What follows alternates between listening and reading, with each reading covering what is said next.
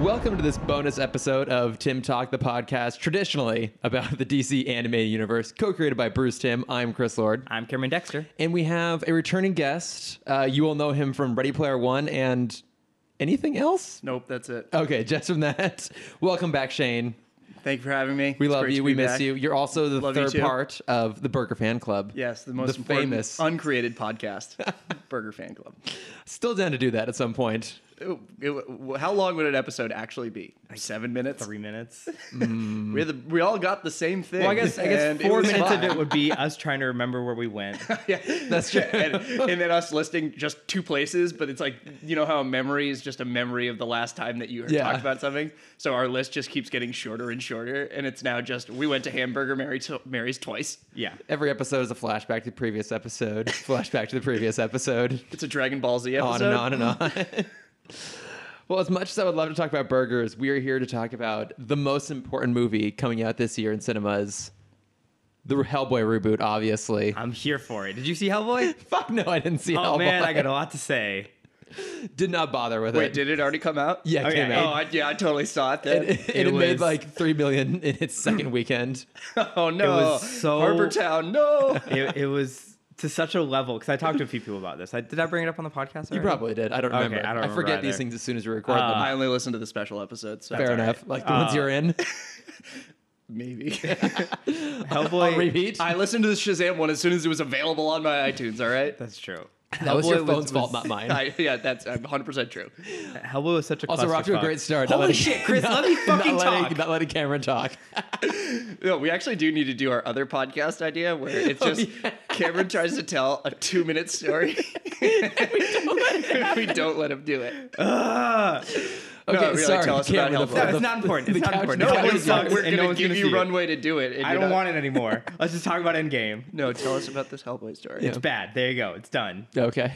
There's a chicken house in it, right? I don't care. Yes, it's Baba Yaga. Oh, like John Wick. Oh, what? Oh, Shane, Oh, also two weeks. you're That's- coming back for that.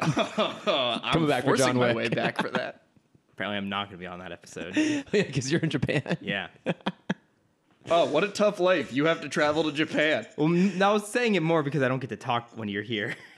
Well, I mean, the thing is, we can have Cameron not be with us in recording, and I'll just cut in parts of him talking about anime, and then it'll be like he was there already. Yeah. we could Skype you in. Yeah, but it'd be like 3 o'clock my Like 3 a.m. You'll for be me. awake. Yeah, That's you true. I don't- yeah, definitely- You don't sleep. yeah, I'm not going to sleep the whole time. Yeah. But no, we are here to talk about Avengers Endgame because it's like the biggest movie ever. It's huge. It's like, so I, we've both seen it twice. Shane, you've seen Yeah. it once. Just once. Uh, Real it's ca- still casual move. it's still sold out. Yeah. Like I, I, I went last night and it was still.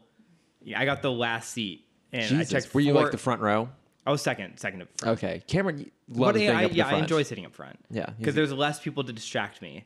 I mean, Is that the main thing that you like about the front? Yeah. What do you not see any downsides to like your neck breaking? Uh, no, because usually when I'm up there, there's no one in front of me, so I can push back more. Oh, okay. Uh, and so I feel like I'm lounging more than straining. Oh wow! So it's Yeah. like you're actually living life of luxury. Everyone else is Exactly. like they're doing it wrong. but when it's a full house like that, then yeah, there is a bit of a neck problem, Mm. which is why I walked out for 20 minutes because there are parts of this movie that me personally, I don't give a fuck about. But I we're mean, gonna, we're gonna give That's our fair. deep It dive is long, soon. and we're we're going full on spoilers here. Yes. Like we're not going to bother to like do a playback on what happened to the movie. We're just going to dive straight into it and talk about everything. Because the reality is, if you're listening to this, why the fuck haven't you seen this movie yet? It's true. So Uh, they wanted a, go- sp- like a two-hour spoiler-free review. Right? Rather than a three-hour movie, go see it. Just go see the damn movie and then come back. Yeah. and listen to us give drone it on. as much money as you can. We it needs it finally. I think this might be the final thing to Trump Avatar. Um, it might get there. Like Oh please do. Um, I think it, it's already crossed over a billion worldwide. Oh my god, I got to check on this real quick. it's been out for three days. It's been for three days. So fast. um, but, but I mean, just overall, Well, what opening night it made what like two hundred fifty million. something like that. It's crazy. Um, okay, so as of April 28th, 2019, according to Box Office Mojo, 350 million domestic, uh, plus foreign totaling 1.2 billion. Holy shit! and it opened in China, I think first what earlier this week, like a few days before it opened uh, in the U.S. It opened in China. Okay. Yeah, so it's that's That's I like could have been on Weibo getting spoilers. Yeah. I have nothing to add to that. but okay, what did you guys just think? Overall thoughts? Did you enjoy it? What were your, what were you thinking on Cam, this? after you. Uh, you know, So Shane, what did you think? let me tell you a Chris, story. hey, we're making a change in our lives here. All right.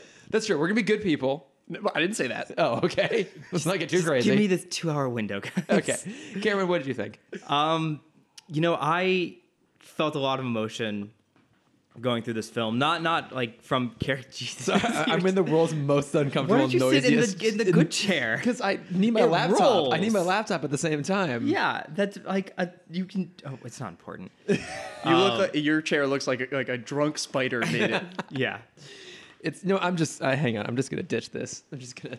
I'm just gonna sit on the floor. I mean, you have the folding chairs that are just a little bit higher. You should stand for the whole thing. But then I won't be able to get to my laptop. And It's how a I- little how- bit. hi- How will I there's look a up random four-inch things? difference between that. Your elbow is not going to be in that much pain. Hey, sometimes four inches makes all the difference. hey, can you not talk about his elbow like that? I'm sorry. I'm sorry. That was a low blow.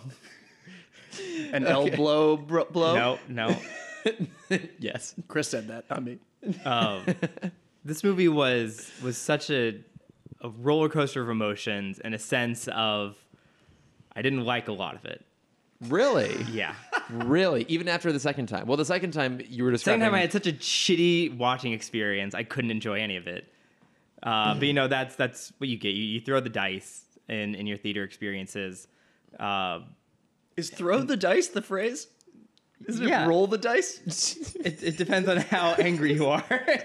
You know, you just go huck the dice, am I right? well, you throw them Cameron's at not the people allowed. talking. Cameron's not allowed in Vegas from too many craps-based injuries. You're a big overhand dice guy. Yeah. Do you not use them as as, as uh, range weapons? yeah. Thro- throw dice, D20. yeah. Um, yeah, you, you throw the dice, and sometimes you you get really bad people around you. And in this in this case, I had a really shitty viewing experience to the point where I just walked out for twenty to thirty minutes, just so I could like it was quieter in the hall than it was in my seat, which is not a great time. But you know, I for a lot of the movie I enjoyed it. For a lot of it, I really didn't. Okay. Time travel, we we said we're gonna we're gonna hold off on a lot of time travel We're stuff. definitely gonna get into time travel stuff because I have lots of thoughts on that, but we're gonna save that more towards the end because it may go on for a while. Uh, I will say, Teen Titans Go did time travel better than this. movie, Agreed. which you I did will not- also agree. I have seen that film. Yes. You would actually like it a lot. It's really fun. Uh, I have. You It's have seen Oh, it? yeah. Teen Oh. Titans Go is great. Oh. It's like the b- most self-aware film I've watched in years, and I Yeah. Mm-hmm. loved it. Um, I actually, I'm gonna give this like okay, little context. I'm casual. I've seen probably I don't know, fifty to sixty percent of the Marvel films. Mm-hmm. Uh, but I'm gonna give it a, a, an A because I enjoyed it, and my thing is I don't understand a lot of like the uh, the deeper nuanced references. So I feel like it was just overall a really solid film, and uh, like my really hot take that I've been going around saying is this is like the most enjoyable comedy I've watched in a bunch of like in a while because it feels Studio like all comedy. the ju- oh what the studio comedy. Oh, absolutely, It's a major studio Chris. uh, big budget studio comedy. Where were they? They were in the Marvel universe the whole time. yeah. uh, People were looking in the wrong places. that's what I'm saying. Like, you don't want a hangover four. You want Thor three. hang. take that game night. Yeah. Um, Tag. It's basically the same movie. yeah, pretty much, except for with actual jokes. Uh, but yeah, I don't know. I really enjoyed it because I think that there wasn't the the stakes were a lot lower for me. Like I came into being like, oh, this is a movie they just threw a lot of money at. I'm gonna enjoy this. Yeah, they did. And And boy, did they throw money at oh my Holy God. shit. How much do you think Natalie Portman got for that cameo? it. Can we- oh my god. Can we talk about Natalie Portman already? I don't know. It's gonna be longer than the time Highlight- travel conversation. Highlight of the film. Natalie Portman. No, Cameron, The go will they ahead. won't they of let's, Natalie let's Portman get sitting your on Natalie screen. Portman talk out of the way right up I front. don't have a lot to say, but I Do will say you? that's the highlight of my podcast within the podcast, Natalie Portman talk. yeah.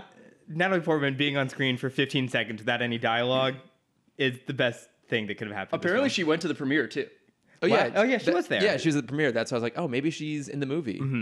Maybe she's back. because uh, everyone is back for this movie, and we see everybody. Yeah, um, Uh, but when we first see, you know, Thor Thor and Rocket get to Asgard, you only see Natalie's hand as she's walking into a room, and I'm like, "Oh, okay, that makes sense. She's the one they didn't get. yeah. And that that's just a little tease. They're like, oh, we're gonna we're gonna lower expectations. Then boom, when she's there, she's there. Yeah, dude, this movie's just a bunch of movies within a movie. We gotta There's get the will they, great- won't they. It's like a romantic comedy with me and Natalie Portman. Like, will I see her on screen? Great five seconds of her getting up from a fainting couch and then walking Oh, away. But those five seconds. Honestly, this movie for a lot of the time travel parts, it felt like it was just B-roll that was left on the cutting room floor. It's like, hey, can we use this for something else? And like, honestly, it wouldn't surprise me if she wasn't actually in the movie. If that was just a shot They just had that. from yeah, a Dark World, and they uh, animated Rocket in behind her. I wouldn't be surprised either because that was kind of one of the fun things seeing it the second time was trying to find the seams of Mm-hmm. some of those scenes and see Right. like what was new and what's old. And some of it's obvious, but there's other points. So it's like Yeah, like some of those Avengers scenes where you're like, were they shooting a documentary about shooting Avengers? Right. Mm-hmm. and they're just like, ah, we'll use this. I mean, I It's did just some PA's like uh, iPhone footage. I did love These that are Natalie. uh, hilarious Snapchats of the Avengers.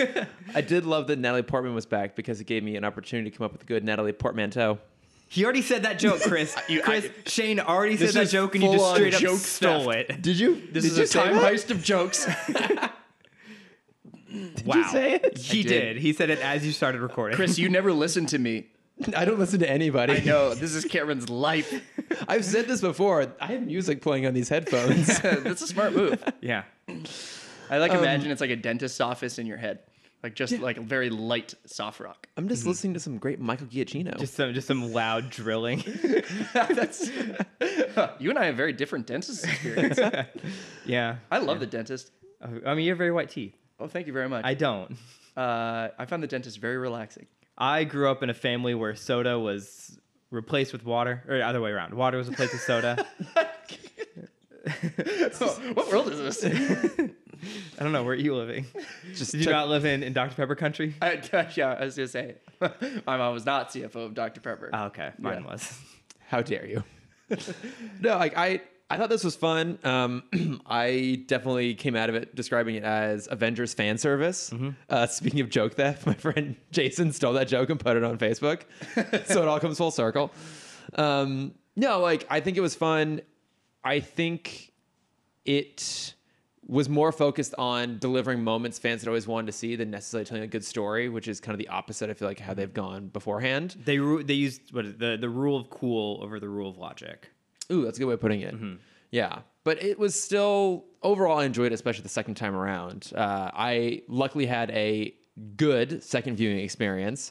Uh, although I had a guy sitting directly next to me who was like the overlaffer. Like in, yeah. in the same way that I was saying with Infinity War, we all went to go see it. How there's nothing worse in a movie than someone like crying way too hard at something. The real worst thing is someone laughing way too hard. It's like if it's a chuckle-worthy movement, he's like full on like piercing guffaw, Yeah, oh boy. and he's the only person in the theater laughing. You're like, do you not have any self-awareness to recognize that no one else is laughing this hard? Or is your life that sad where that's Yeah. where you find the I mean- most humor? Given the look, I'd say his life is probably that sad. Okay.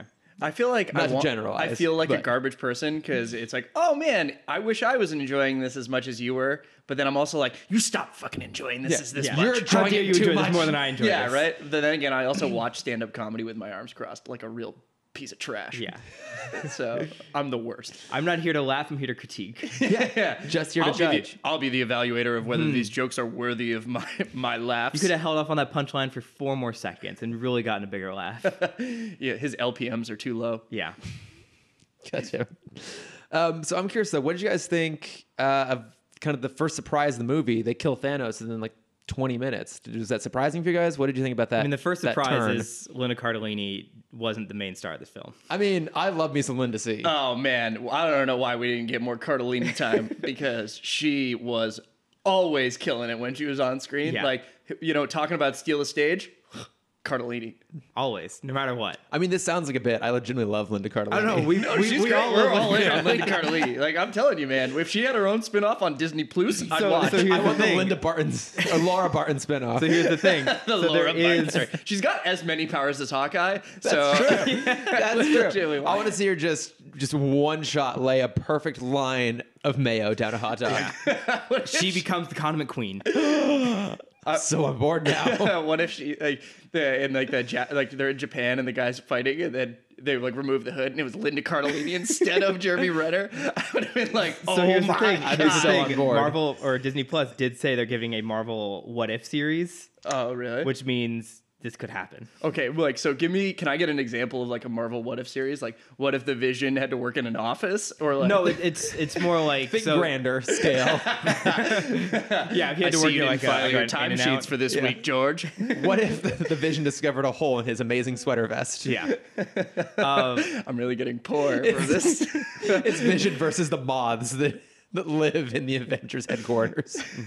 Uh, Scarlet Witch, my incremental tax rate is killing my ability to get better clothes. yeah, you you get the idea. Uh, so what is it actually? Uh, it's more like what if Loki won, or what if Thor never showed up for the first Avengers fight, or you know something like Mm-hmm. that. And what so if is it like- Peggy Carter became Captain America instead of Steve? And so then is it like one episode spinoff? Like you just see it for like a single episode? Or Yeah. do do, they. do you remember the Futurama episodes where they do the the what the yeah the Oh, what if machine uh, with the thing longer? Oh, yeah, yeah. Tales. Hmm, what's it called? I'll look it up. no, no, no. You're I think you're thinking of um no the scary door. No, I'm thinking is of the Treehouse of Horror? No, That's I'm, I'm thinking of I think of Futurama. Yeah, the thing longer one, Yeah. but it's like it's like Tales of the Unknown. It's it the title they give it is something uh, a play on. Mm-hmm. Oh, okay, okay.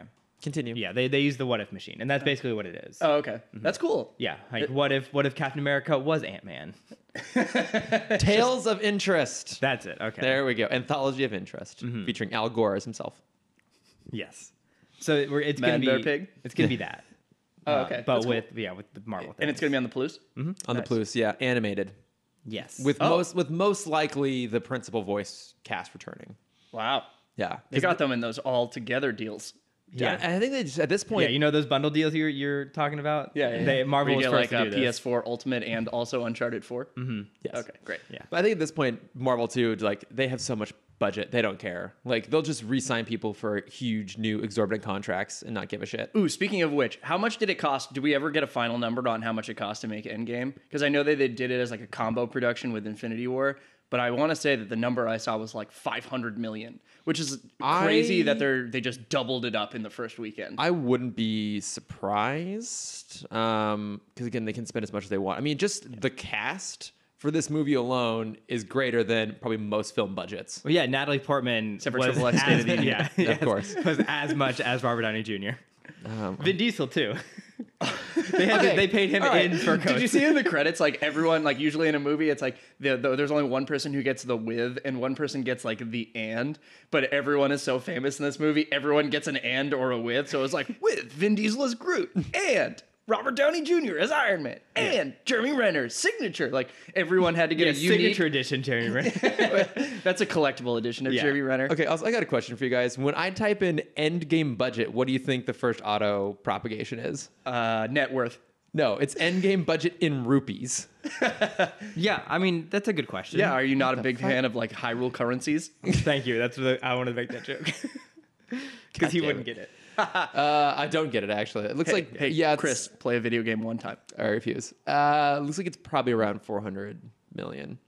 jeez Which is crazy with how much just B-roll footage they used. Yeah, just all that iPhone stuff. Yeah. But okay, wait. y- at the end, it just like goes to black, and then it's just the white Apple logo, and it's actually been an Apple commercial the whole time. yes. Okay, wait. This is a Get- tight end. All of this was shot on the Oh, it's Apple just- 11. the, the iPhone 4GS. Yeah. why did I think I'd be able to apply structure to this podcast? but seriously, what did you guys think of them killing off Thanos in the Oh, first, right, that was Oh, a right. in the Sorry. first five Uh, minutes yeah, before here- we started here- talking about Linda Cardellini? Here's a cogent take. Uh, I really liked it. Uh, I thought that there was so much buildup, and even though I was trying to avoid so many of the spoilers, like you can't help but it left you at a place where you had to really not know anything to try and see what to at least not even guess what was going to happen. Yeah. And there's already so much source material that they could be pulling from that I liked that they were like, boom, we're going to kill Thanos. Now you have to think about it. And in the movie, at least it gives you that jarring moment where you go, I don't know what's going to happen next, even Yeah. if I do know that there is all these, sor- this source material because they, c- this could go in any directions. It's almost like they're, they're forcing that reset 10 minutes into the movie. Yeah, I agree. It's, you know, we've had a year to theorize and guess about what's going to happen, and we spent hours and hours just Oh yeah. yeah So many trying to Burger fan imagine what we think is clubs going to happen. Just speculating. Yeah, and and the fact that yeah Thanos is you know murdered in the first five minutes. Murdered. Yes. I mean, murder. Like, Like, what word would you use instead of murder? Straight murked up. I mean, but just murder sort of implies like That it's he a was bad- killed it's a bad ruthlessly with thing? an axe without any like defense. I mean, he did kill like every well, almost Yes. half of You- you everybody. can that- murder a I was murderer. actually Chris. He did not kill everybody. He killed one one Yeah. half of everybody. Fifty percent. Yeah. Also, not a decimation, which is what they were calling it for a long time because that is a tenth. Is there like a word Oh, like I half summation? Sure. You can have that. He one. went halvesies on the universe. Yeah. you went splitskis. yes. he went Dutch. so Dutch. Um. yeah. It, yeah. Like you said, it.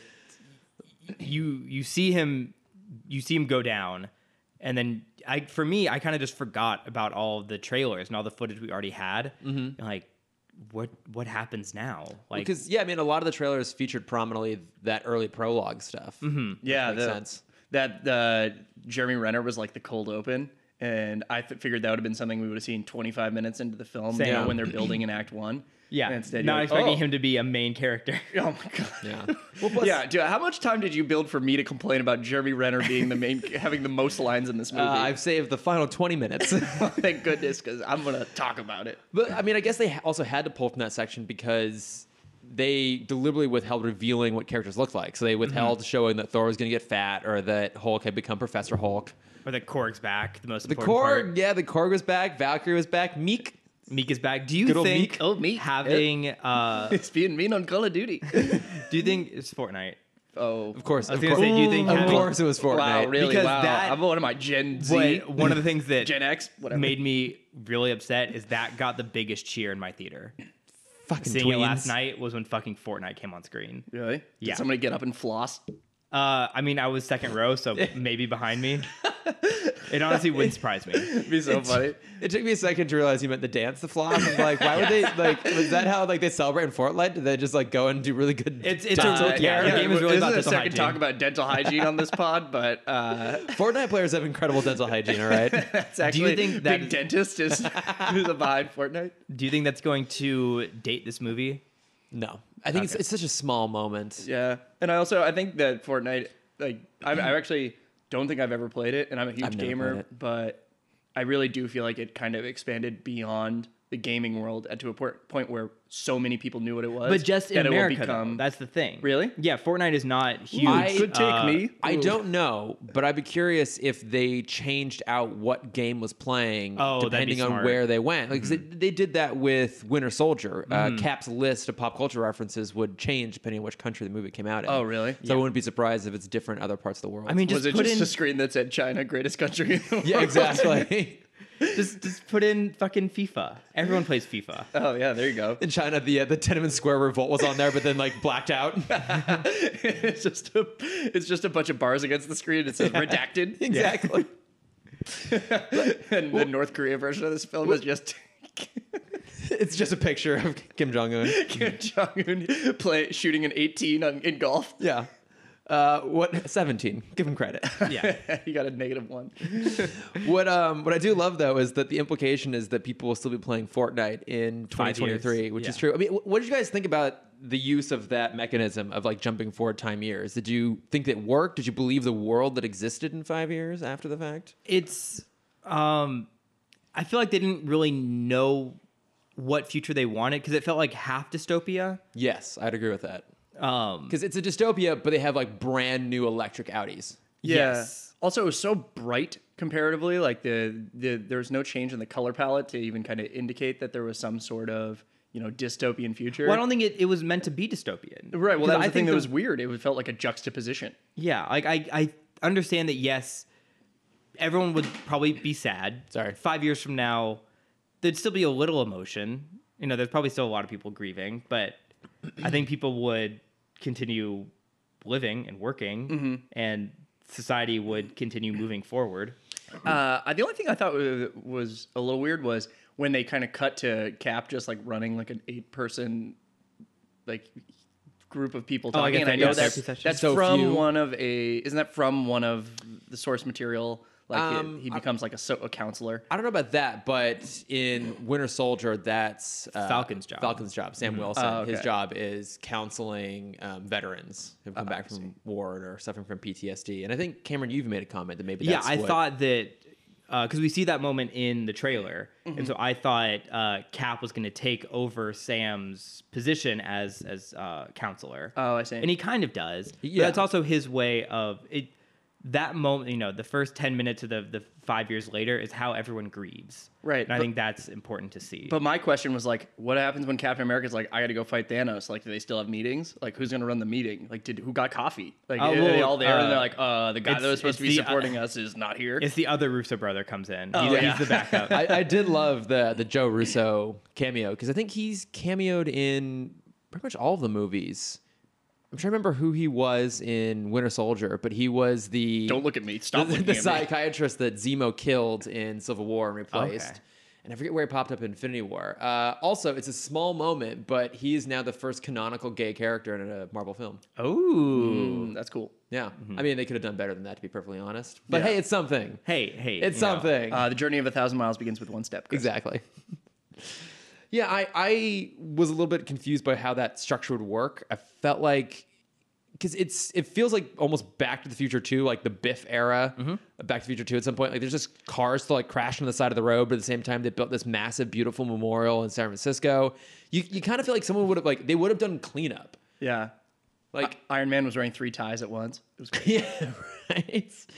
I don't know. I Just I, He had his own I casino. yeah. It, it seemed like There- there's just a framed almanac. Uh, yeah. It seemed like they sh- maybe should have fleshed that space out a little bit, or just I think maybe some of their visuals were a little off in terms of the way they they structured it. Like San Mm-hmm. Francisco would not still be like dystopian. Uh, The I- rent would have gone down, which would be great. But uh, yeah, I think I, I feel like in general, like they, I this is another opinion I have that's kind of a, a little off the wall. I feel like this movie should have been three more hours because like I just wanted more explanations of every single choice that they made. Yeah, 'cause And that first five minutes up until they kill Thanos is so fast. yeah, yeah, Uh, they're like, all right, we're getting the band together. Okay, we're doing it. Let's go. oh, Thanos is dead. dead. uh, all right, Captain Marvel's out. I'll see you in two and a half hours. yeah, uh, she did like the hammer thing, and then.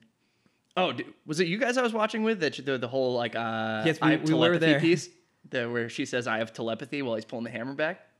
What? Oh, looks like uh, I'm an insider over here. what? Uh, when Captain Marvel and Thor first meet, if you like listen really, really closely, when he's walking over to her, you can hear her say, "I have telepathy" to him.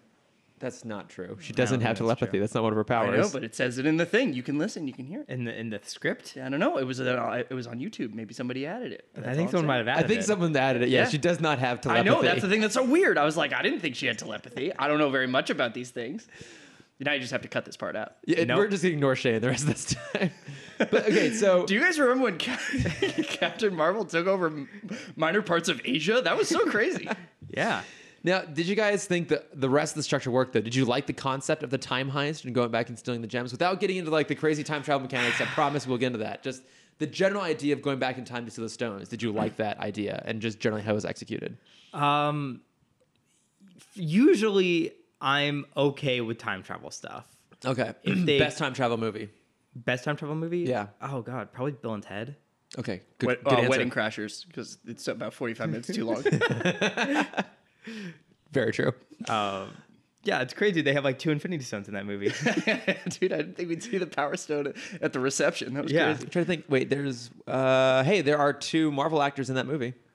Owen Jeremy Wilson. Renner and not a- Christopher Walken. No, not Jeremy Renner's not in that. He's not? Bradley Cooper. Bradley Cooper. Rachel McAdams.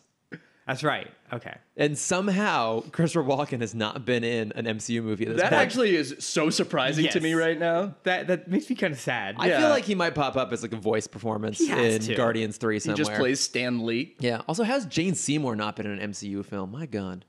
Who was that again? The mom in Wedding Crashers. She was also Solitaire in Live and Let Die. She was How's also Will Dr. Ferrell Quinn, not been in a Medicine Marvel Woman. movie? Because I mean, you because it's Will Ferrell. I feel like he'd do anything. He did Holmes and Watson. Oh God, good point. Yeah, but I think he wanted to do that. That's the difference. Why though? I honestly he could write not it? tell you. No, there, there's no way. Did he lose a bet? I was gonna say, I feel like that movie was written as like there was a kindergarten project where like, all right, kids, everyone write your funniest joke, Well, you and then know- they just put them back to back Yeah. to back in a script. what it pro- what I probably think that was was it probably started as a funny or die bit that probably had like one good joke in it, and Mm-hmm. someone's like, "Hey, let's make this a movie." I mean, 'cause They like made the landlord a movie. Yeah, let, us be honest. The overall idea there of Will Ferrell and John C. Riley reteaming to do a Holmes and Watson story is a fantastic idea. Yeah. they Yes. just did not nail the concept. I didn't even bother watching it Neither because did as soon I. as I saw they were making selfie jokes, I was like, I can't, I can't do it. Mm-hmm. All right, so uh, great question about time. Yes. Chris. yes. What's your favorite time time travel movie? Uh, I told you, Wedding Crashers. true. Yeah. What's yours, Chris? Uh, I mean, it's Back to the Future. Yeah, that, that's it's my number two. Yeah, And I mean, this is controversial, but for me, Back to the Future Three is my favorite Back to the Future. I know because you like blows my trains. mind. I It love makes me so trains. sad. I love trains and cowboys. Uh, huge Snowpiercer guy. I, I do love Snowpiercer. Actually, Snowpiercer in is fact, really yeah, good. one of Chris Evans' best films. It's the only Chris Evans films I haven't seen. Also, Tilda Swinton's in that too. You haven't seen Snowpiercer? Oh, I Oh, feel like man, you'd it's really enjoy intense, but It, it is that's, that's really, why I haven't really, seen really it. good. Well- Because when it came out, I was uh, it was just after a breakup, and I'm like, mm, not in the mood for a sad film. It And then like was- three years later, I'm like, I I would- mm, You know still What? not in I, the mood for a like, sad I don't film. think that was a movie that like I'd be flipping through and be like, this movie's gonna depress me in a way that relationships depress me. No, I mean it was just like a low point in It's- life. Okay, I guess it's very intense. Like you come Yeah. out of it like you're shook when you Yeah. come out of that movie. Oh, also, I feel like Tilda Swinton just like every time she does a character, she's so off the walls, and it's always so good. I Like, love her. I, I just feel like someone's like whoever's doing casting is just like, oh, I need a crazy kind of person, but that's Yeah. super believable. Get me the Swinton. I- Get me Tilda. I did Give me love that Tilda. they. and She's just a single squiggly line. they uh, I love they they doubled down on what is one of their most controversial casting decisions. Still is Tilda Swinton as the Ancient One Mm-hmm. in Doctor Strange. They brought her back. It makes sense they would bring her back for that moment because Doctor Strange himself wouldn't be there. Mm-hmm. And I, the thing is, I love her and I like that performance, but I also understand why it's problematic. But I also get like her part in the movie brought up the most important thing about time travel. Yes. Is you know they they kind of went that over the- it's super dope. that it's stupid dumb. Hang on, we're, we're gonna get to the mechanics of it later. we're going to get into it, I promise. uh, the, I mean, she does bring up like, yeah, if you take the stone, what happens to us? yeah. But I mean, then there's the argument that Hulk could have made of like, well, no matter what, you're fucked. Yeah, so, So give me the goddamn yeah, you stone. give me the stone now. You're gonna get Dormammu so hard. yeah, Yeah, because I think for me, the time heist thing, or just the time travel in general, this felt the most jump the shark of anything that's happened in the MCU fo- so far. Mm-hmm. It definitely bugged me the first time. Second time around, I already knew what was going to happen, so it didn't bother me as much. But it did, like, I don't know, something about Tony Stark being like, yeah, I cracked it. I cracked time travel. I'm like, I don't believe this. yeah. With it Within- is like it's like a Thursday night, and he's like, Nah, what should I do? Should I solve time travel? It's like I mean, like RDJ is a fantastic actor, and in general, the MCU has been really good about making this ridiculous stuff believable. But this didn't really work for me. I, I will say that it didn't feel like you know how you have to kind of earn certain things Yeah. where it has to show you failing enough times that when you succeed it feels like that was earned. yeah, He- The fact that he was like run this projection and it just says successful on Yeah. the thing, I was like, oh wow, that was quick. Well, you, you can see on the monitor. I mean, it doesn't make any sense, but in the uh, in the model, like you do see multiple attempts being run as he's talking. Right, right, right. And I understand that, but I feel like it's still required in as part of when you're just doing structural writing that you need. And I know they're trying to service so many people in this episode. In episode, Yes. God, you fucking in this, writer. min, in this mini-sode of, of television, uh, in this single Strong 15 minutes. I'll say that. yeah. No, well, we still haven't talked about the fact that there's a buddy comedy in the middle of this movie. but uh, the fact that they, they just go to the fact that Robert Downey Jr. is like, I can solve time travel, but I don't want to. In which uh, th- that was nice. But then show me him at least struggling a little bit instead of being like, I'm just reluctant to solve your problem and I just don't really want to because I know how it's going to end for me. yeah. yeah. It was I don't know, it's just kind of a weird conceit. That being said, I liked the the scenes where they went back in time. Like I thought the especially them going back to the Avengers Tower from the first Avengers movie, that whole sequence was really fun. Yeah, totally. Um, and I mean, I was surprised by how funny this movie was. Like, Yeah. obviously, the MC movies in general are pretty funny, but just given what happened in Infinity War and what had to be done in this movie, I was expecting it to maybe a little bit more dour. but I this thought felt Mm-hmm. this like was the biggest like emotional flip for me because it'd be like Yeah. a very down moment and then thor would show up it'd like, be, hey, I'm fat now. I'm fat. I'm go- I'm so goofy. yeah, Remember that fat joke? Yeah. It's coming back. it's go coming back. back. three more times. Oh. I, I do think they might have been in his cabin in New Asgard for a touch too long. Mm-hmm. Like I was like, "Ooh, we get it. He's depressed." But he never had a moment where they were just like, "All right, we need you back. There's beer," and he was like, "Oh, I'm coming, you guys." I'm on my way. Aw, shucks, fine. I'll come along. What happened to Korg, man? Why can't we bring Korg? And He's in the final battle. Oh, is he? Yeah. I Yeah, don't Korg- remember. Korg- that. yeah, and Corey and Meek- Meek are both in the final I mean, fight. Was he wearing the everybody's- the romp him the whole time? no, I wish. Uh, Oh, that would have been awesome. It's fantastic romp him. I feel like Do we you- need to buy romp hymns. Uh, do you I think love that's it. I just have what one. Taika Waititi showed up on, like on set wearing? And Yes. like, yeah, Uh, Corey has to wear that. I now. think that was actually I saw something that it was apparently based off of a romp him he wore to a comic convention one time. Good. I Good. would- And I he can totally believe and that. he loves like pineapples. And Yeah, so of that's course why he it's does. like all the yeah, pineapples. I could absolutely. I, I mean, Taika Waititi will always be the best thing, whatever he's in. Yeah. including this movie. including Green Lantern. Including- that's right. We'll get to that. Taika eventually. Waititi plays the American best friend in the Green Lantern in the live action Green Lantern film. with Ryan Reynolds. Yes, Mm-hmm. And, he does he have a, like an still- American accent? Yes, What? It's so bad. Why would you do that? Like why would you be like, hey, what's the best part about Taika Waititi? We should take that away. Yeah, it's so because he also doesn't write his dialogue, uh, so it's just like the worst dialogue with the worst accent, and he still pulls it off better than anything else. Oh God. 'Cause he's Taika Waititi. Yeah. he's a goddamn legend. Yeah. and I mean, an I international have- delight. I made a blood pact to watch every Mark Strong movie, so maybe I need to go back. Yeah, Did you? No. Oh, okay. with who? Who did I make a I, blood don't, pact to I watch? was getting Mark offended Strong? you. You had made it with someone other than me. 'cause I love Mark Strong. I, I I made it with Mark Strong himself. yes. As, as a pact of eternal youth, both him and I have to see every Mark Strong movie, he actually has to see every Shane Tully movie. It's been a really terrible bet on my end, every every stand up special. where, where I uh, where I just stand crossed arms delivering jokes. I mean, I'd watch every Mark Strong movie. I've seen a lot of them. Mm-hmm. I'm looking to see what else he made. Um, but I mean, so did you guys like those scenes? I know Cameron, you said that when you went back for your second viewing to escape, you left during the 1970 sequence. Like, Yeah, like and what it- about it- that one didn't really do it for you? It's oh god, it's it's one of those. I mean, I don't want to get too much in the time travel stuff, We will. but it's just I know we will. I'm trying to hold back. This this podcast just one huge tease. oh my God, Mark Strong has 105 acting credits. So Oh, Yeah, 105 years old. You honestly, if you were like, get ready. if you said over under seven, I would have said under. yeah, th- there, there's a lot of movies on here. A lot of TV too. You can skip the TV. When did Anywho. Mark Strong start acting? Once again, over under 2015. I'm gonna say 99. 89? Damn it! what? How old's the Strong He's man? 105 years old. I want to He's done one movie every year of his life. Every time he does a thing, they have to sing happy birthday to him. Yeah. He is 55. 43. He's born in 63. Is Mark Strong a Time Lord? What's going Yeah. on Yeah. here? I mean, the Yeah, man, man, does, Tom Cruise. does not age. Still looks fantastic. Yeah. If you told me Mark Strong was a Scientologist at this point, I'd believe you. It'd make me very sad, but He's one of those actors like him and Jason Statham are those people where like you could say anything about them. Like, yeah, that sounds right. I feel like I have a pretty good touch on Jason Statham's career Do just you for knowing watching the that first he four was a Transformers movies. former uh, professional diver and then was in a mob? Okay, fine. I do not have a good handle on Jason Statham's career. Yeah. Someone someone did a like life of Jason Statham video, and I'm like, no, this none of this can be true. There's- The, the Life of Pi 2, Jason Statham. Yeah, there- Yeah. there's old footage of him when he's a diver when he still has hair. Like not a lot of hair, mind you, but he still has hair. yeah, and he's one of those people that I just thought he was bald his entire life. he is just, hey, we're all born bald. Yeah. Oh, that's actually not true, but in my mind, He it is. but he was. Yeah, and he stayed bald. Um, okay, That's sorry. when the we mob got is five distracted years by old. we got distracted by the Mark Strong Chronicles. Yeah. Uh, I actually okay. I'll just say this. I enjoyed the the time heist stuff. I thought it was fun. I liked the yeah. So I felt like the middle was just three mi- mini buddy comedies where they're like, what would be fun? Let's take these two characters and just send them somewhere. Yeah, Yeah. absolutely. I felt I didn't expect to see that in this movie because they had so much story to resolve that they just in the middle of the movie were like, let's create new stories.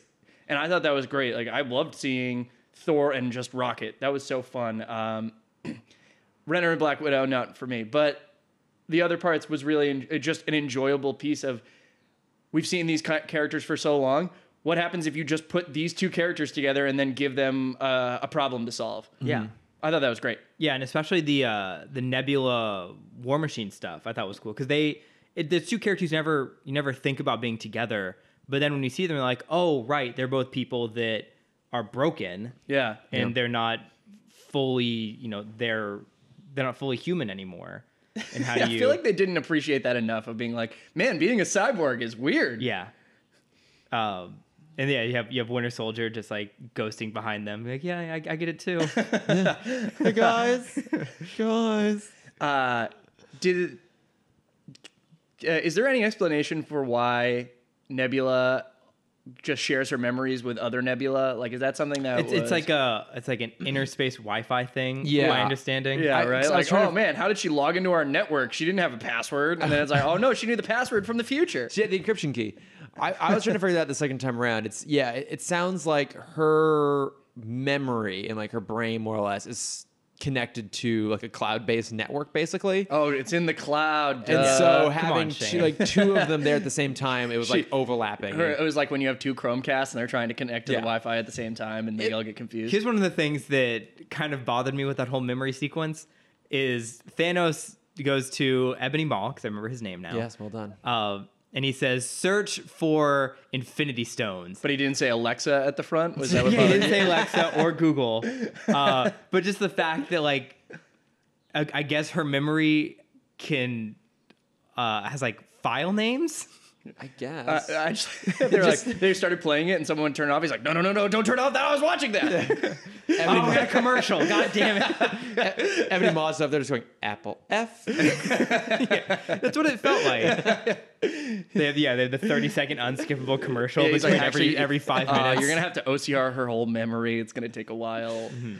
Yeah, that that This does not have searchable text. was kind of a clunky plot point to like bring Mm-hmm. Thanos back in. But I mean, I guess I kind of get it. Oh, Also, did he watch Five Years of Memories? Where where they they- they sit down and like because he was like, I know everything, and I was like, oh, what, what, okay. Like, did they really spend the next five years looking at her eyeball? yeah, Yeah. Well, because Well, when is he gonna do the conquering? well, here's When he's done watching it, Here- he here's- needs a break. Can He's I like, give- I'm gonna start The Simpsons from the beginning. hey, hey, hey. Now I did that. How far did you get? uh, seven seasons. Pretty good. Yeah, uh, That is very Can, can we impressive. talk about the biggest plot uh, plot hole number one? Does it involve time travel? Wait, you said the biggest plot hole number one. So is Yes. it the biggest plot hole or no? It's the first of the biggest plot holes. Oh, okay. Uh, the fact they made it very clear there's only so many. They only have one pim particle per person. Uh, So how did Thanos bring an entire ship? not just that. How did Thanos get there in the first place? Nebula took the pim particle. Yeah, I got. I, that's a great question. Yeah. My it does- biggest yeah. Mm-hmm. question is how do they shrink the ship? And yeah, no. Mine was uh, when Paul Rudd loses his taco. It looks like Hulk's giving him two tacos, but in Yes. the next scene he's only eating one taco. What happened No, to no, the other I taco? did. I did He look ate at it that. I did so look at the quickly. second one. Uh-huh. Uh, it's just, it's like, it's almost like a giant taco shell with two tacos inside of it. Right, but then Paul Rudd's only eating one taco after, and it's not like No, there uh, is there an is a ultimate divide nacho. in in in the middle. There, So 'cause does I he did give double look at him this. one taco and then the other one? He It's takes? one taco with like a chip in the middle. Oh, okay. yeah, oh, All right. okay. it has like a divide because it's a Hulk taco. Let's just agree that it, we didn't solve that problem. yes, we did Great. not. So okay, The I- biggest the biggest hole the the Russos forgot so I, I do want to talk about some of the moments in this movie too, because I feel like the fan service parts. Yeah, the fan service though, because I feel like this is what really delivered on. I think some of them worked better than others. Um, I really like when they go back to Avengers Tower and they sort of tease up a recreation of the elevator fight from Winter Soldier. Oh, yeah, that was like cool. like beat for beat, same characters in it, like some of the same dialogue, the same tension, and that Cap solves it by just whispering "Hail Hydra." I really loved that. Um, 'cause for me, that is what Marvel has always been really good at doing because that's kind of like their little nod to the fact that Cap in the comics was recently a Hydra agent Yeah. without actually having that be a story point, which is kind of what they've always done. It was like in Age of Ultron when Cap was able to wiggle the hammer. It's like, oh right, he's been able to do that in the comics. There's like a little nod here, um, or in Iron Man three that they put Pepper in an Iron Man suit, but it's like it's n- organic to the story. So I felt a moment like that was really organic and I really loved.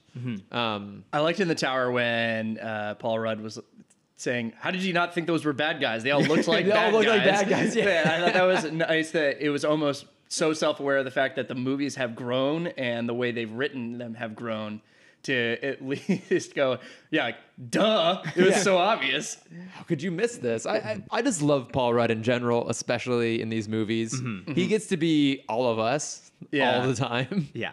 He Well, is 'cause such the he's- avatar for the audience. Yeah. he's the he has all the smart ideas without having the smart follow through. Yeah. So he gets to pitch, you know, he gets to pitch time travel.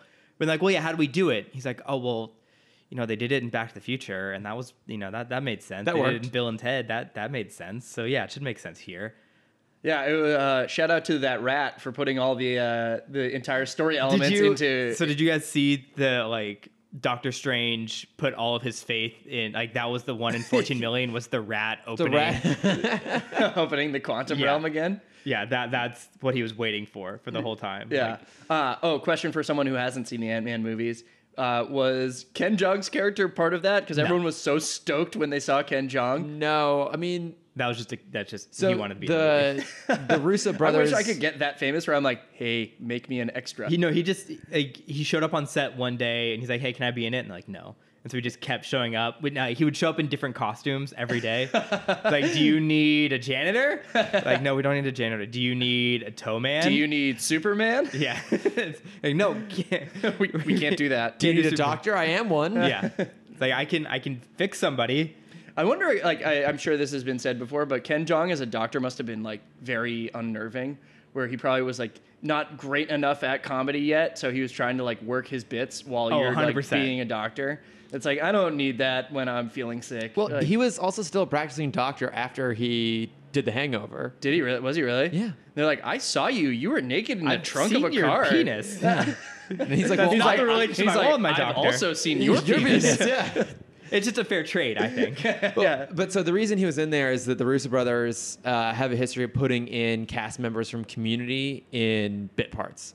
So like Were Danny they involved in Pudi- community? I don't know. What? Were they involved in community? Yeah. So they, um, I don't know if they directed the pilot, but they one of the things that like helped get them on the map was they directed all of the paintball episodes. That's right. The Modern Okay. Warfare episodes. I've never seen Community. Have you seen I've seen uh, the, like, half the first season. It's Yeah. It's great. But yeah, people always like cite those like some Make of it to the best paintball episodes. episode because those, those are the best ones. Okay. Yeah, people said those. Oh, are is great. it like a recurring episode every season or something? Uh, yeah, it's always it's usually the season finale for the first three seasons. Um, oh, okay. yeah? I'll definitely And check it out. everyone uh, parodies a different like uh, kind of adventure story. Oh, okay. So one of them is Western themed, uh, like spaghetti Western themed. One of them is is based off Star Wars. Oh, awesome. uh, Um, and not really based, not really sorry, just based off of um, Harrison Ford.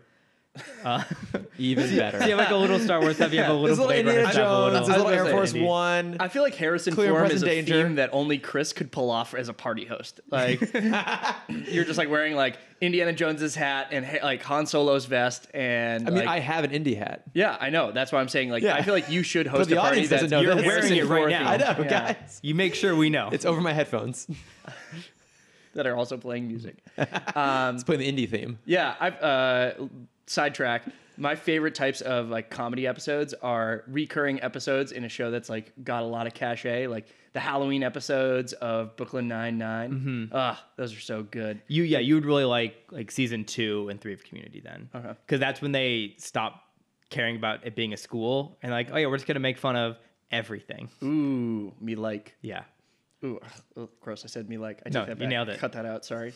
But so, anyways, uh, yeah, they they have a tendency to put their actors in those parts. So Danny Pudi had a brief role in Winter Soldier. Mm-hmm. Um, Jim Rash was the like the dean or whatever at MIT in Civil War.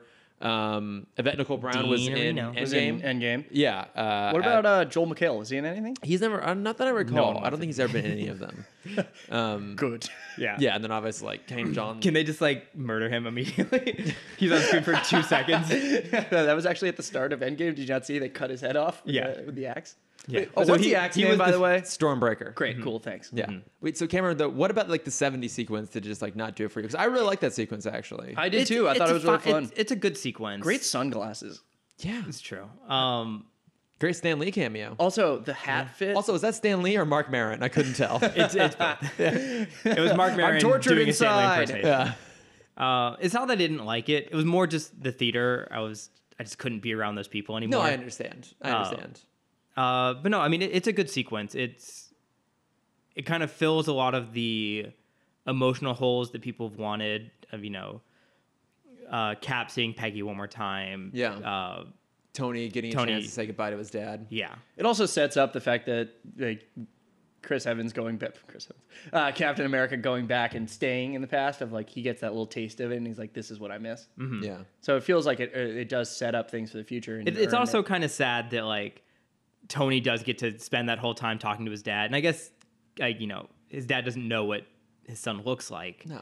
Uh, but yeah, I- you know everyone, you know, as me, I wanted Cap to just say something to Peggy, or you know, give her something so she knows that he was there. But you know, you can't do that You can't. And it's not his style either. I, I also because you just- know time travel. You can't do that. can't do shit. that shit. Can't mess up the time stream in We'll get any there. sense of the way. we'll get there. Uh, but I mean, I also I like. feel like I'm gonna be silent for the last half hour. of this podcast. God. We're, I promise we will. This is not going to be a Matt Damon on Jimmy Kimmel situation here. We're actually going to talk about this. um, but I also liked that it was the first time where Tony was off his game. Like Tony, who's normally so cool and calm and collected in every situation, is just like bumbling his way through it because he doesn't know what to do and he's so overwhelmed. Mm-hmm. Um, Also, 70s, everyone is a lot more like chill around very dangerous military equipment. I think that's Yeah. actually kind of true though. That's abso- that's absolutely true. a- Okay. Absolutely, people have been like, nah, Yeah, yeah, like b- I'm sure it's good. I would Whatever. say go talk to everyone who worked at Los Alamos, but they're all fucking dead from cancer because I they was worked at gonna Los say- Alamos. I'm surprised there wasn't a guy who was just like eating like a pluto, like a u- depleted uranium candy bar. I was like, nah, we're good. They're just like, playing my hand the, glows. playing catch the uranium core. yeah, they didn't give a shit back then. Like, oh, you're They're in just this throwing very like a, like a secure Oh, baseball glove. Yeah, you're in this very secure area that no one except like 10 people know about. Yeah. Yeah, you, you must belong here. Oh, I'm you're sure in- like they didn't lock doors back yeah, then. like, No, oh, they you're an didn't lock MIT doors. intern. Yeah. Yeah, you, yeah, you're fine Yeah, here. all, all the kids are hanging out in daycare licking lead paint toys. like, no one gave a shit. no, yeah, I was like, give them the lead paint toys. They think it's sweet and they'll shut up. But um, There, puts them to sleep real quick. Yeah, I was gonna say their face gets really droopy, but because I thought stuff like that felt organic, but once you started to get into the final battle for me, then it started to change a little bit. It just felt like the I see for me, I didn't really watch it for all the fan service moments, but when there were fan service moments, I could tell they were happening just because of how ham-fisted they felt sometimes. Like they Like, felt wh- everything Which was ones so for you sure. jumped out as feeling a little bit ham-fisted? Um, just some like why was Doctor like when they like they they took out some of the characters that were more powerful so that they could show Yes. other stuff. Like why did Doctor Strange have to handle water for like a, an hour of the movie? Yes. so Spider Man could take the the gauntlet and be picked up by all these other characters. I mean, I guess if you want to apply some sort of logic to that, Doctor Strange is the only one who knows exactly how things have to pan out. yeah. So he maybe like so But he was like, "Oh, this is the one in 14 million where I deal with water." yeah. Boring. I mean, it's Yeah. it is kind of He's like, dumb, but like "Oh, God." I, I will always give him I credit on looked that at seven. seven million other options where I do anything else, and I could only handle the water. Yeah, or like it just felt like something. A drop of water lands inside the Iron Man suit and short circuits it. yeah, right. like I have to stop it. oh no! Uh, or there were so many things where it was like, "Oh no, Smart Hulk gets covered in metal, so he can't do anything." Like, so that's that's my one of my big complaints about this film is Infinity War knew how to handle their powerful characters and power scaling better.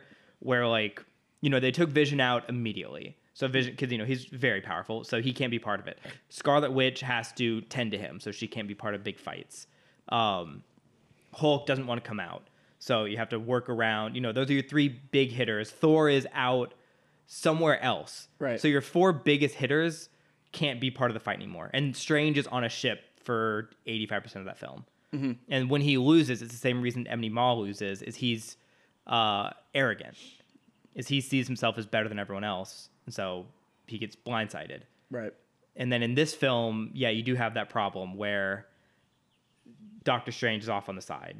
Uh, Scarlet Witch, she does come in. She does almost beat Thanos to the point where he has to sacrifice his entire fleet in order to stop her. Right. True. Um, and then, Captain Marvel's just like, "Ah, I was handling other stuff," and you're like, "I don't know, was Yeah. not this pretty important?" right, yeah, like it's Thanos. He's here. We Yeah. got everyone else, but I guess sure, Cap, you know, Doctor Strange might not know who Captain Marvel is yet, so he couldn't. He didn't go get I mean, her. I, I guess if you think about it, as probably as soon as they all came back and realized after they all got unsnapped and realized that Thanos was attacking Avengers HQ, they probably sent out like an an SOS. an SOS and that's and when she and I caught it and I came back. um I also yeah, because I also thought about that. It's she can't use the like as herself. She can't warp travel through space. I think you have to be in a ship to do that. Because even at the beginning, you see her in like they open up the hull and she flies out when Yeah. they're first flying, to And then Thanos. goes down there, So uh, yeah, I, I will give them the idea that yeah, she maybe had to fly across the universe uh, to get to the fight. Yeah, although she would still need. Yeah, that still doesn't quite work though, because even if she can travel the speed of light, like Mm-hmm. any other inhabited civilization is probably several light years away. Yeah, Yeah, I just felt like they didn't handle her too too well. none at all. Like I wanted to, I, I felt like we- they did such a great job building her up in Captain Marvel. Like Yes. he was a fun character, and then they kind of threw her away in this uh, in this one. Uh, but they did give her that awesome haircut. yeah, that was great, Mm-hmm. and she looked cool. Oh, super cool when she powered up and everything, and the hair was like Yeah. kind of like floating and stuff like that. I was like, this is sweet. And everyone else, I know that's like part of the canon of like when she d- does that. I was just like, oh, this is a cool thing. No, it, it is a cool thing. It absolutely is. But Yeah. then I just felt like they didn't like exactly what Cam's saying. If they didn't know how to handle their more powerful characters, and so instead they were like, "All right, it's this person." It, it was almost like a bunch instead of a orchestra playing together. It was a bunch of soloists Mm. playing. Let's go about on putting top it- of each other. Exactly. So yeah, sometimes you know when you have all these people playing on top of each other, sometimes it hits, sometimes it sounds great. Yeah. And you had those moments where Spidey's swinging through, and you know he he yeah. For oh, another quick question: uh, What is Spider-Man swinging on in the first half of that? Because they're in a barren area where there's nothing above them. Um, the ship. Uh, there's a lot of metal in the in the air. Sure. Okay. Maybe thank he's you. just like grabbing on to like Doctor Strange's water. like a Sakaran ship flying through and swinging. I guess. Uh, I, Mm-hmm. Yeah, I, get- I, yeah, we'll- get we'll what you're get that. saying. Though. Yeah. Yeah. Uh, He, he lives in the Spider-Man One video game world where he can just whip through nothing.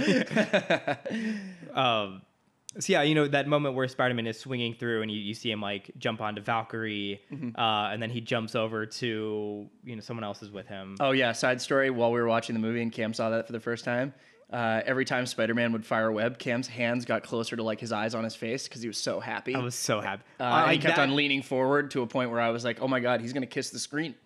the the first two hours of this film, I think are good. They're okay. Yeah. they have their problems, but the second you get to that that fucking shot of you know where you hear Sam say "on your left," Mm-hmm. and then everyone comes out and the theater just erupts in cheers. That like that scene made this entire experience worth it for me.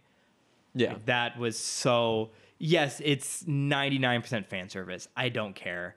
That was that's a scene we're probably never going to get I- in film again. I didn't have a problem with everyone showing up for the final battle. That to me didn't feel fan servicey. It was more in the specifics. okay, yeah. So I'm specifically thinking of Cap wielding Thor's hammer. And using the lightning because they made it such a specific point in Ragnarok to say that the hammer doesn't have lightning. It just channels Thor's. It's a channel Thor. So I would guess They made that such a, a big point.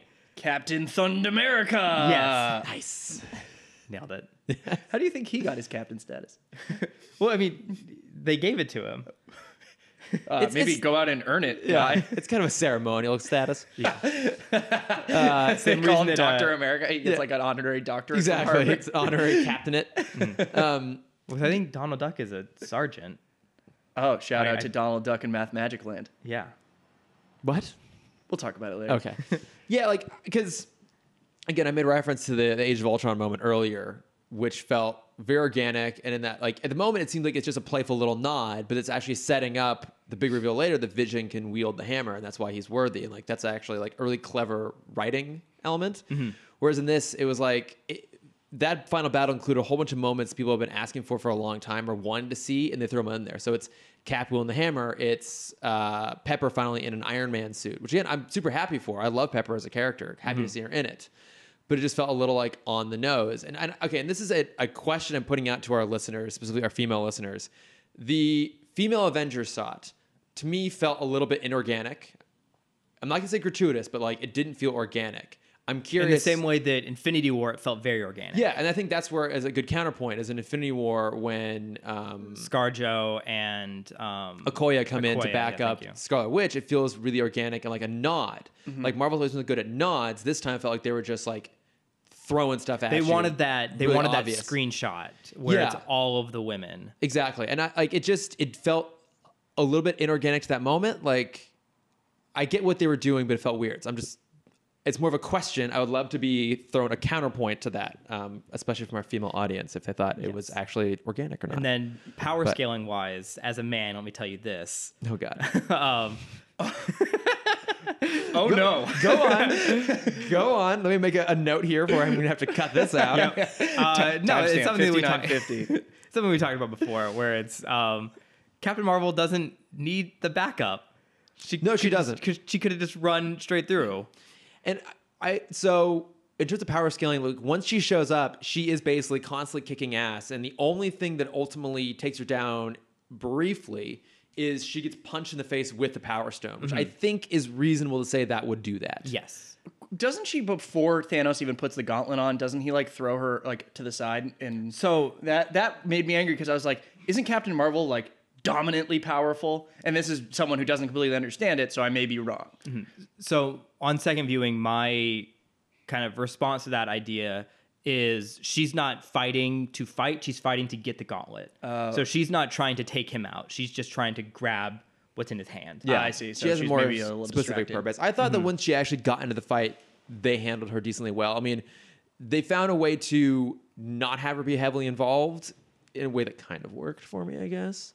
But at the same time, I just wanted more of her. Like Same. Yes. again, having subsequently rewatched Captain Marvel and like been a lot warmer on it, but even after the first time, my complaints of that movie would nothing to do with her. She's great as that character, and I think she's great in this too. Like she just carries around this sort of like earned confidence that's really well, yeah. it- She has the Nick fucking Fury awesome. Nick Fury level confidence. Yeah.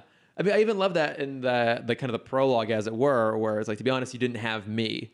Just like, and it's fucking true. She Yeah, is the she's most right. powerful person in the Well, yeah, universe. and then and then War Machine's even like, well, you know, we're all doing that superhero thing. Like, we all know what you're talking about. She, she's kind of like, no, you don't. She's like, buddy, you shoot guns. yeah, exactly. You have, you have a suit full of guns. Like I am walking power.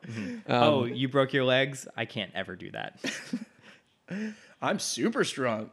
And I Yeah. make this short haircut. Cool. yeah.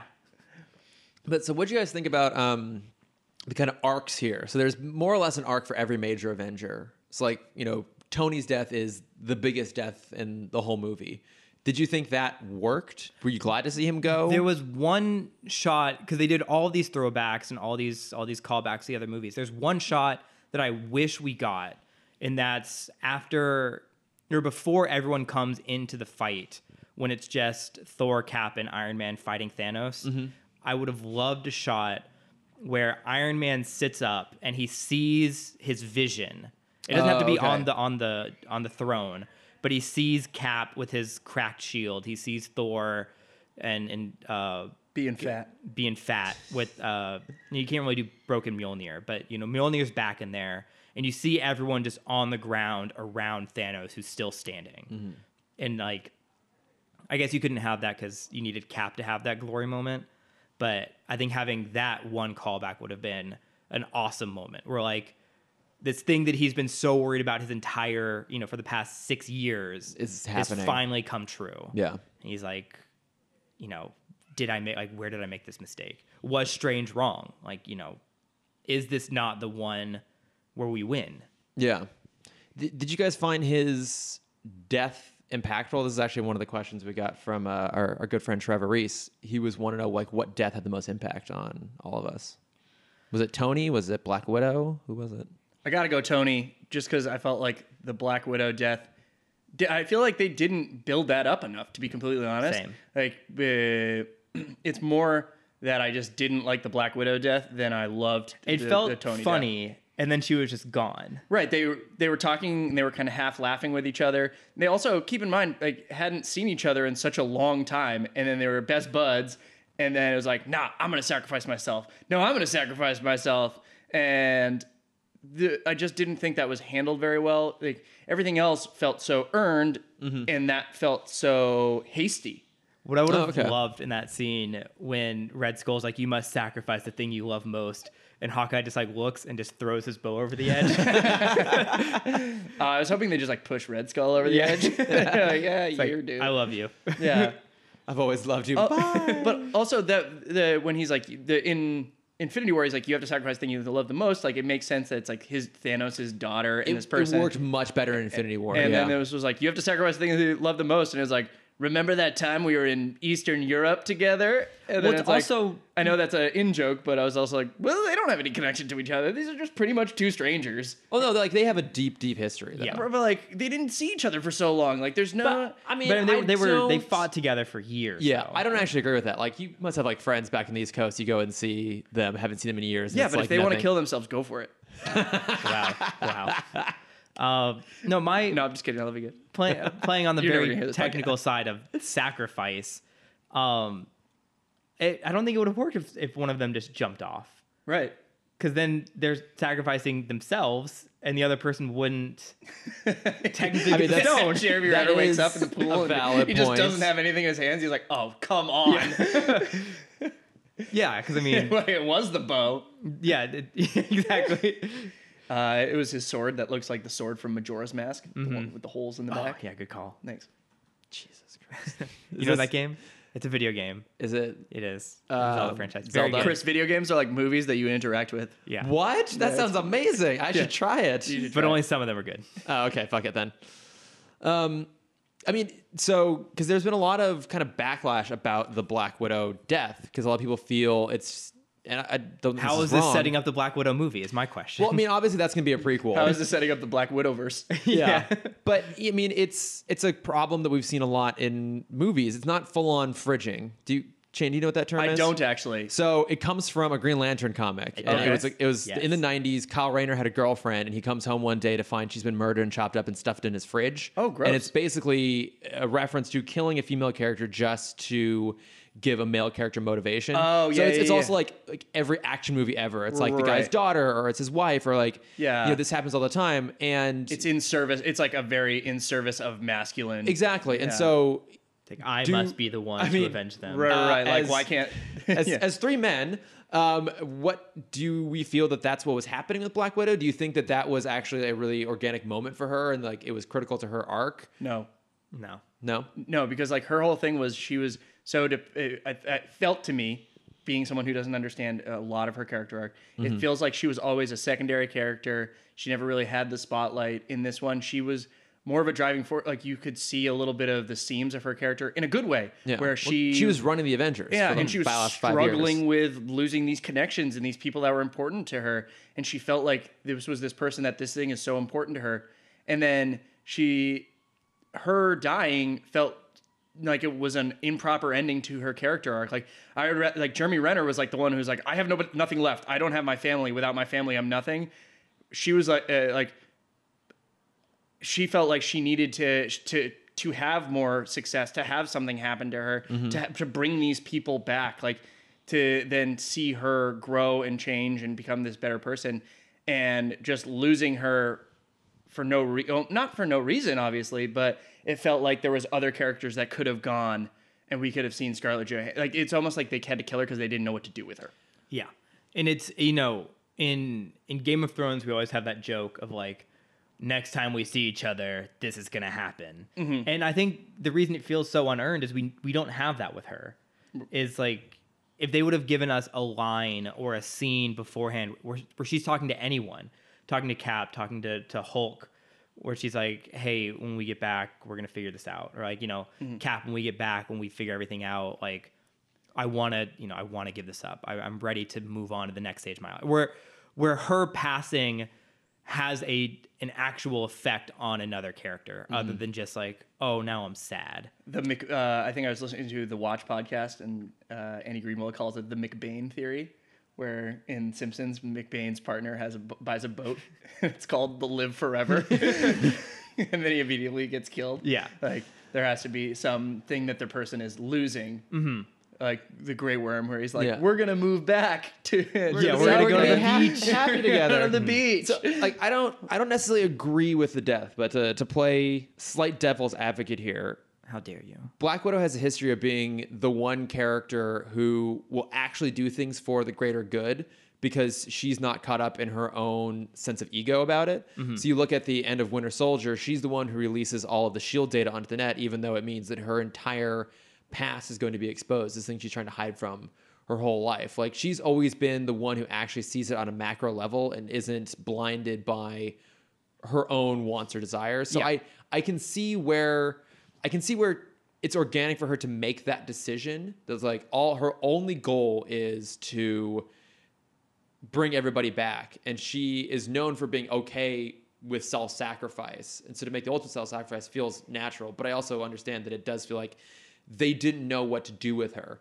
Like they had to give her some sort of payoff moment so that the the three major leads at the end would really get their payoff. Because like even even Hulk, like it was fun to see him go all full on Professor Hulk. Like oh, he's finally dealt with the duality of his nature, and that was played really well. Also, Mark Ruffalo is just amazing. Yeah, he's, he's great. great. Like he is so funny in this movie, and it helps too that it's like Mark Ruffalo, this like massive hulking figure, but still being like a dad. like just- he's making dad jokes all the way through. And like, He I did don't- a da- like a dab joke. He did No, a thing, the he's like, dad thing dad. was- oh, and, like, I- it's Ugh, I thought it was so it's- funny. It's so funny Yeah. because it's like it's also perfect. thinking for him. that it's- it's five years in the future and he's still It's making a that it's joke. like a ten-year dated reference at that point. It just also it, it feels like Mark Ruffalo is the character. His character is so huge, but he is so subtle, yeah, and that it just makes it feel so effortless the way he's doing mean- such a good job. I, I think one of the best scenes is when they first go back to 2012, uh, and like you know when you when you go over to uh,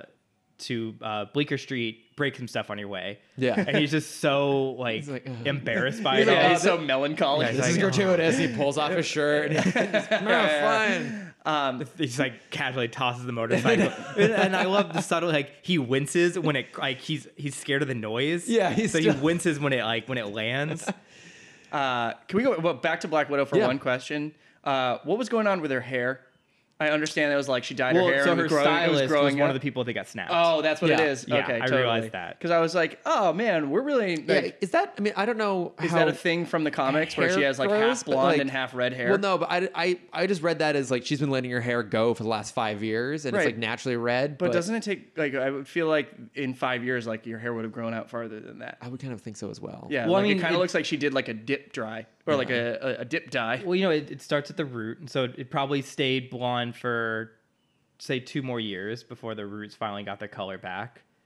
I don't think that's how dyeing hair I don't think works. that's how. I don't know. I don't think it is either. No, I, I but think, am trying to give like, logic the, to the it. hair. The hair like is per, like the hair is permanently dyed, but then obviously it's replaced by the new growth. and Yes. the new growth I don't is think the yeah. natural I don't color think of like the roots. roots like start creating other. color. Mm, no, No, I I don't don't think I know what I'm talking about. It was a little bit. Yeah, it was Uh, a little bit weird.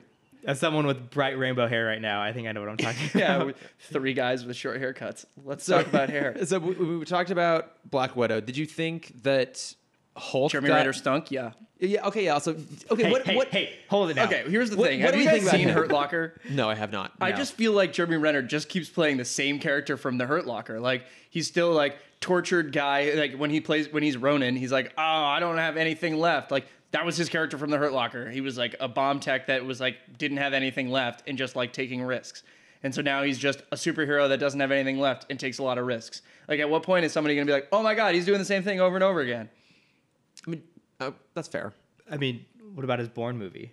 Yeah, he was wasn't he like a guy that had nothing left? I don't even. I, I didn't know. see I, it. yeah, I didn't. I didn't. I didn't see it. Well, it was certainly a franchise that had nothing Yeah, left. I mean, like in the movie Um, Tag, isn't he like a guy with nothing left except for the tag game? Y- Yeah. well, there we go. He has nothing left, but he gets what he wants back, right? He gets his family back. He Yeah. gets the Cardellini. He gets Cardellini back. I I mean, mean, I- highlight of this movie, that phone call. I would. Go, I would go to the ends of the earth to bring back Linda Cardellini. He answers the phone. It's like, you never told me what you want in your hot dog. no. So I take it you guys didn't care that he had been more or less shortchanged in the rest of the franchise and like No. got some time Oh here. my god, no! I Get think him he outta got too here. much screen time, and Nebula got way too much screen time. I, Agreed. but I actually, I think she did get a little bit too much screen time because she also was like a, a plot device in order to bring Thanos I loved her in the back into beginning. the story. That opening scene where uh, Tony's teaching her how to play Yeah. uh, paper football. That was Love funny, yeah. Love that. it was fun. I liked seeing her become very humanized in this. I really like the moment where she holds Rocket's hand on the steps of uh, the Benatar, Yeah. the guardianship. And I like that she had to kill herself. Like that sounds weird, but like when there were the two versions, she literally had to kill her past. Because there's no problem with that in time travel. I'll say that now. If you kill your past self, no problem. Okay, we're, we're, I promise you, we're getting very close to talking We're about this so finally. good. Very close. Um, Yeah, I, I, I will agree with that. I'm interested to see how they handle her in the next Guardians movie Mm-hmm. because now Yeah. she went from being like more important to than like the Mantis character. She's Yeah. more important than I mean, who's probably had more screen time like her Oh. or Drax? Well, it's interesting too because she was originally meant to die at the end of the first Guardians, and they kind of towards the end decided to like keep her around. Same thing happened with Loki. Um, No, I guess he no, was because probably they always supposed to be always the intended for Avengers Loki villain. to Mm-hmm. be the villain in the first Avengers movie because he was in the comics the first villain the Avengers went up against. There's there's two small things that I want to talk about with the Guardians group. Yeah, Um, Rocket, when he's talking about his family, he refers to Mantis as the Bug Lady. And after just rewatching Guardians 2, he in fact has never said Mantis's name. he just calls it yeah the chick with the antennas. Yeah. yeah, Uh, that's awesome. um, and two uh, with Nebula. Fuck, what was the point I was gonna make? Oh, I what I really wish because you know they do do a really good point of making her more human. Yeah. Um, and so when it's the old Nebula that comes back in time or goes forward in time with them, um, I wish they would have had a scene where it's uh, where it is Rhodey kind of everyone else is with the gauntlet. Rhodey's out in the foyer with Nebula, and he looks and he's like, "Hey, your arm's okay now," Oh, okay. just or, like or some something little- where he realizes what she's doing Mm-hmm. right before she gets away with it. okay. Uh, can I ask just a uh, like a question about Nebula? Mm-hmm. When did she change like her head thing? Yes, so uh, it's in that five-year jump. Yeah. Uh, because I was also at the beginning of the movie she doesn't have it. yeah, she okay. replaced her components at some point. Oh, for I the see. What five-year it is. jump. Oh, okay. Um, I wasn't sure if that was like an important plot point because they kind of they really zeroed in on it when they made that change. Yeah. and I felt like I had missed that, and I've seen the Guardians movies, so I wasn't sure if there. Was. all right, so let's because I do want to get the time travel stuff. So, but we're, I want to go through the other like major arcs, and then we're gonna get to Cap's arc, which will segue into time Okay, travel. yeah, yeah. so, Cam is actually stretching his vocal. I cords know, right? now, He- He's, so- he's doing some warm ups over here. Uh, so, okay, with Thor, how do we feel about how they handled Thor in this? Uh, comic relief. They he's he's just become from Thor one to this. He's just become the comic relief character. Yeah. But I will. Do you like that? Most of the time, yes. Yeah. I, I think Hemsworth has fantastic comedic chops, but I think he also can do the more heavy stuff really well. I- One of my favorite scenes in Infinity War is when he's on the pod with Rocket and. You know, he basically like he goes to that whole thing of like all the people he's lost, like, you know, what more do I have to lose? And like it's a really powerful emotional moment. He's so good at jumping from that very sincere, heartfelt uh, like pathos to like genuine comedy. Like I guess I connect because I refuse to have real feelings. I just Yes, cover much every- like Thor. Much like Thor, I just mask everything with comedy. Shane, would you like help adjusting your microphone? No, it's fine. I'm great. I'm just working on my posture lately. Okay. So Uh, yeah, and especially in the beginning with Thor, where he does, where he you know you see him murder Thanos. He does, you know, I went for the head. yeah. Um, sorry, not murder. When he kills Thanos. When Thank he you. violently attacks Thanos. When he righteously kills Thanos, can you not use the M word on this podcast? Please? sorry, dial M for meh? shut up. That was bad. Shut up. I'm Shut judge- I'm judging myself on that one. Um, yeah, like it, The it cuts are would, deep. it would make in hour sense for two. him. It would, it would make sense for him to have this huge spiral because it is kind of his fault. Yeah, like he was, he was at the time he was the most powerful one who had the best chance of killing Thanos, yeah. and he let it go. Did you so when they initially revealed that he had gotten fat, did you like that and then just get tired of its repetition? I kept on waiting for a moment where he stopped stopped being fat. I know that's uh, I, I- I just felt there needed to be a moment where he was like, "And now I'm strong." Mm-hmm. Because like the f- fact that he goes into the final battle still being fat was kind of a weird thing to me. Like, Th- that was again that's with the power thing i think they needed to power him down a little bit so he couldn't beat thanos the second time oh, okay, that makes sense. um, But do we like? I mean, I like that he got his chance to like reconnect with his mom with Frigga. Also, I just I love Renee Russo. yes Yeah, that was Like great. I, I feel like she kind of gets a little bit shortchanged, just in general in terms of her career. But I I think she's fantastic. I just think that is one of the things that's so nice about these movies is the characters that are on the fringe of the fringe of all these movies are still amazing actors. Yeah. I- In this movie, you have Angela Bassett, you have Michelle one scene, right? Michelle Pfeiffer, you have like Colby Smulders, you have Samuel Jackson, you have all these like huge names. Don't get a single line of dialogue. Yeah. nat portman Uh, Natalie Portman, yeah, the kid barely from Iron gets Man any- 3, I feel yeah. like you missed on him. Oh yeah, good old I Harley. was, I was trying to think who we didn't get come back um, and for good guys and I think it it's just Tommy Lee Jones because it makes He- sense. he he's wouldn't come long. back. He's long Yeah. dead. but he could have. He could have. There's no way Tommy Lee Jones is gonna do this movie. I mean, he could have been. He could have been there in like Tommy the Lee 70s Jones in scene. for it. yeah. Ah, Yeah, He could have been in like the scene in one of the scenes in the seventies. I guess. Um, I feel like even at that point. but I, I he was trying to think of like everyone who's been in the show. I guess. Uh, I mean, we didn't get a Colson. We don't need a Colson. Yeah, but they were never gonna bring Colson back. So it's his own weird convoluted thing. I think he's dead again in Agents of Shield. Uh, no, he he came back again. I don't, I don't know how it works. I haven't watched that show in a long time. Although I heard it Same. got good. But so because I felt like the, the fat joke went on a little bit long with Thor. But did you like how his story ended with him basically finally abdicating the throne to Valkyrie and then leaving? Like, do you want to see him pop up again in a Guardians movie? Like, do you, I do. Are you kind of done with him? What are you thinking? Uh, yes, I'd love to see him in Guardians. I don't want the plot to be them looking for Gamora though. Which is probably what's going to be. I know. I just don't care about Gamora. What? Love Zoe Saldana. I like him. a lot. I'm I've you know and and for our story she died a year ago. And I'm done with that grieving phase. yeah. And so now I don't care that she's back. Okay, that's fair. I will agree that it just feels like they are just treating her character not well. Uh, Mm-hmm. What is she? Is she like? Did she get fridged? Did she get fridged in Infinity War? I know I just learned this term, but like, It's- wasn't that the driving piece of what made Chris I- Pratt's character like? He was like super, you know, emotionally affected by this, but like. Then Gamora's characters comes back, and now they're just like, "Ooh, cool! They had these emotional moments. Let's reset." I, I. It feels Are we like gonna get 51st Dates Guardians of the Galaxy edition, where it's the, God. the whole movie is Jesus just Chris Pratt trying to recreate the, the spark, and he just keeps showing up with different bad date ideas. I mean, I'd watch that. I'd probably watch that. I, I think No, Gamora's. no Chris Pratt in this movie. that's fine. yeah, yeah, that was, that was kinda rough. he fucked up. Oh, I didn't know we were an pretty big- anti Chris Pratt pod. I, I, I, as time has gone on and I've I spent more time with him and his character, it's kind of like you and Jeremy Renner. I'm like, he just plays the same character over and over again. And initially, it was like charming and fun, and it's kind of lost its appeal for me a little bit. I will He- agree. He's the bottom of my list of the hot Chris's. Uh, He's below me. power rankings. Chris- He's below me in the hot Chris's list for me now at this point. Well, can I get a power ranking of your hot Chris's? You're not Chris. Oh, I thought you want to be on the list. Yeah, I don't know. I don't Uh, want to be in your list. okay, I uh, mean, thank you. Yeah, what is but- yours? That's Hemsworth, mine. Mm-hmm. Evans, Pine, Pratt. Okay, mine's basically the same, but I have Evans. Evans one. Mm, yeah, Hemsworth two, Pine three. Yeah, it's it's It's- like it- the two and three are the hardest ones because Evans has always been number one for me. okay, that's fair. With beard I or without beard? Oh. I understand that. Ooh, With beard. uh, usually usually with beard, especially not without beard in this movie Okay. because I did not like him because he looked too skinny in this movie. They all looked a little minus Thor. They all looked a little too malnourished in this movie. He like looked a little too like haircutty.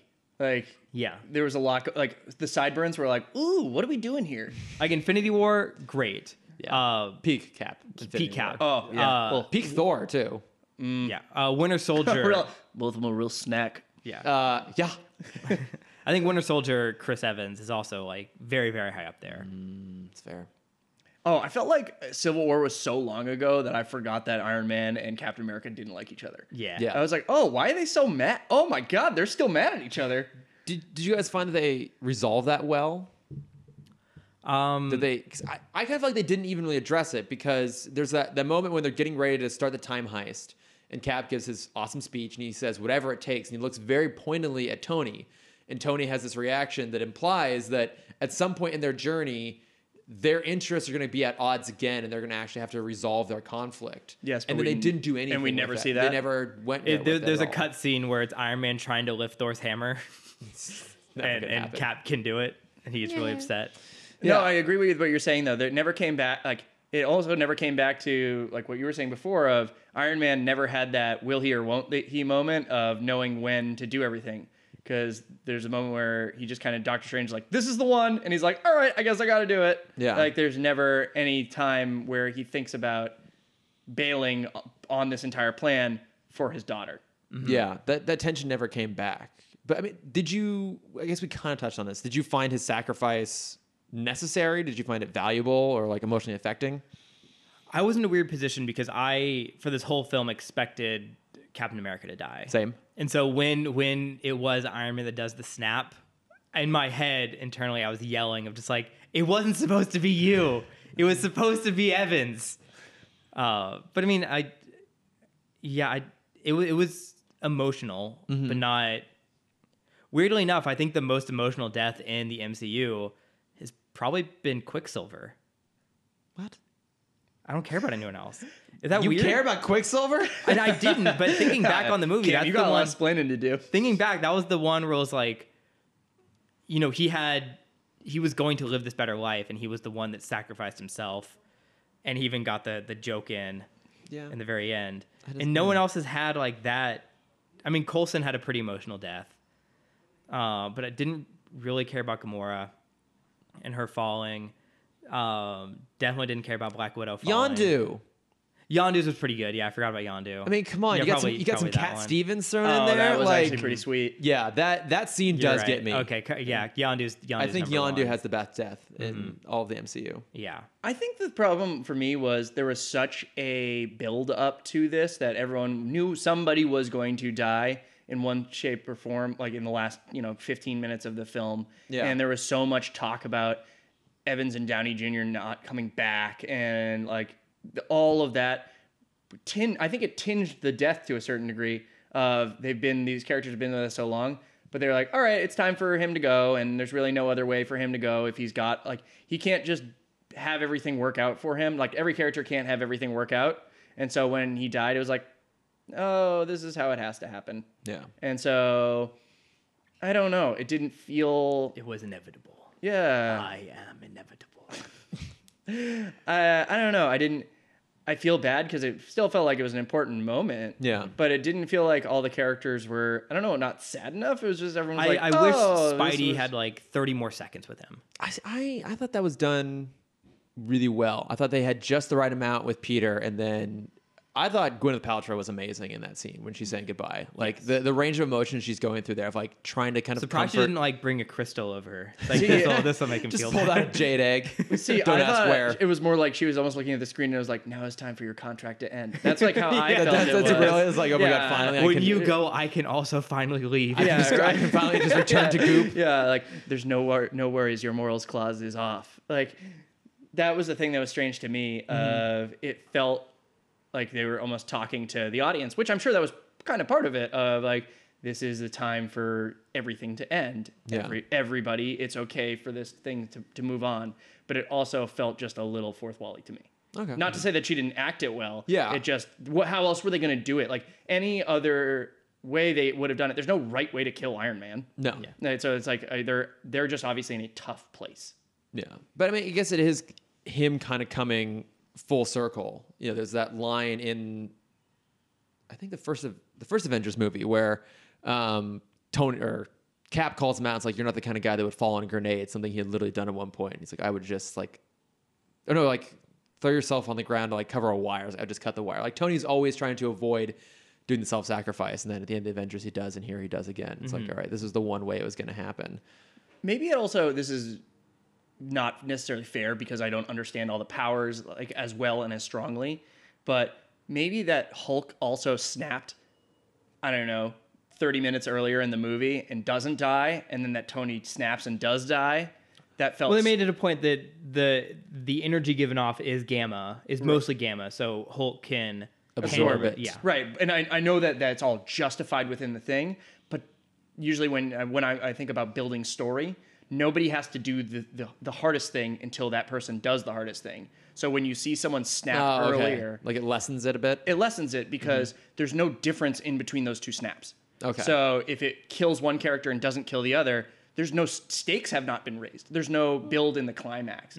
Like why wouldn't if Tony gets all the Infinity Stones, why wouldn't he be like, I gotta fly these back to Thor, and then Thor, you just snap with the other arm, and you'll have bad arms for two for two weeks instead of him just doing it immediately and ending it. Like there was no I think that's fair. if he has all the stones, what's the pressing danger? Yeah. But now that's an oversimplification because obviously they just fought so hard to get the stones to there.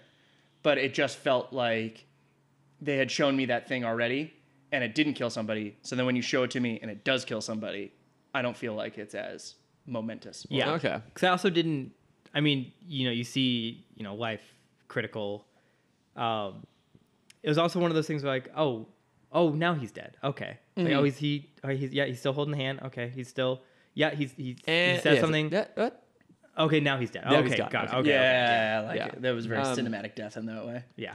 I will say though, I liked his funeral. Um, Yes. It was painfully obvious that everyone was filmed on a different day at a different place and stitched in there together. Um, but uh, what? yeah, what, what do you mean?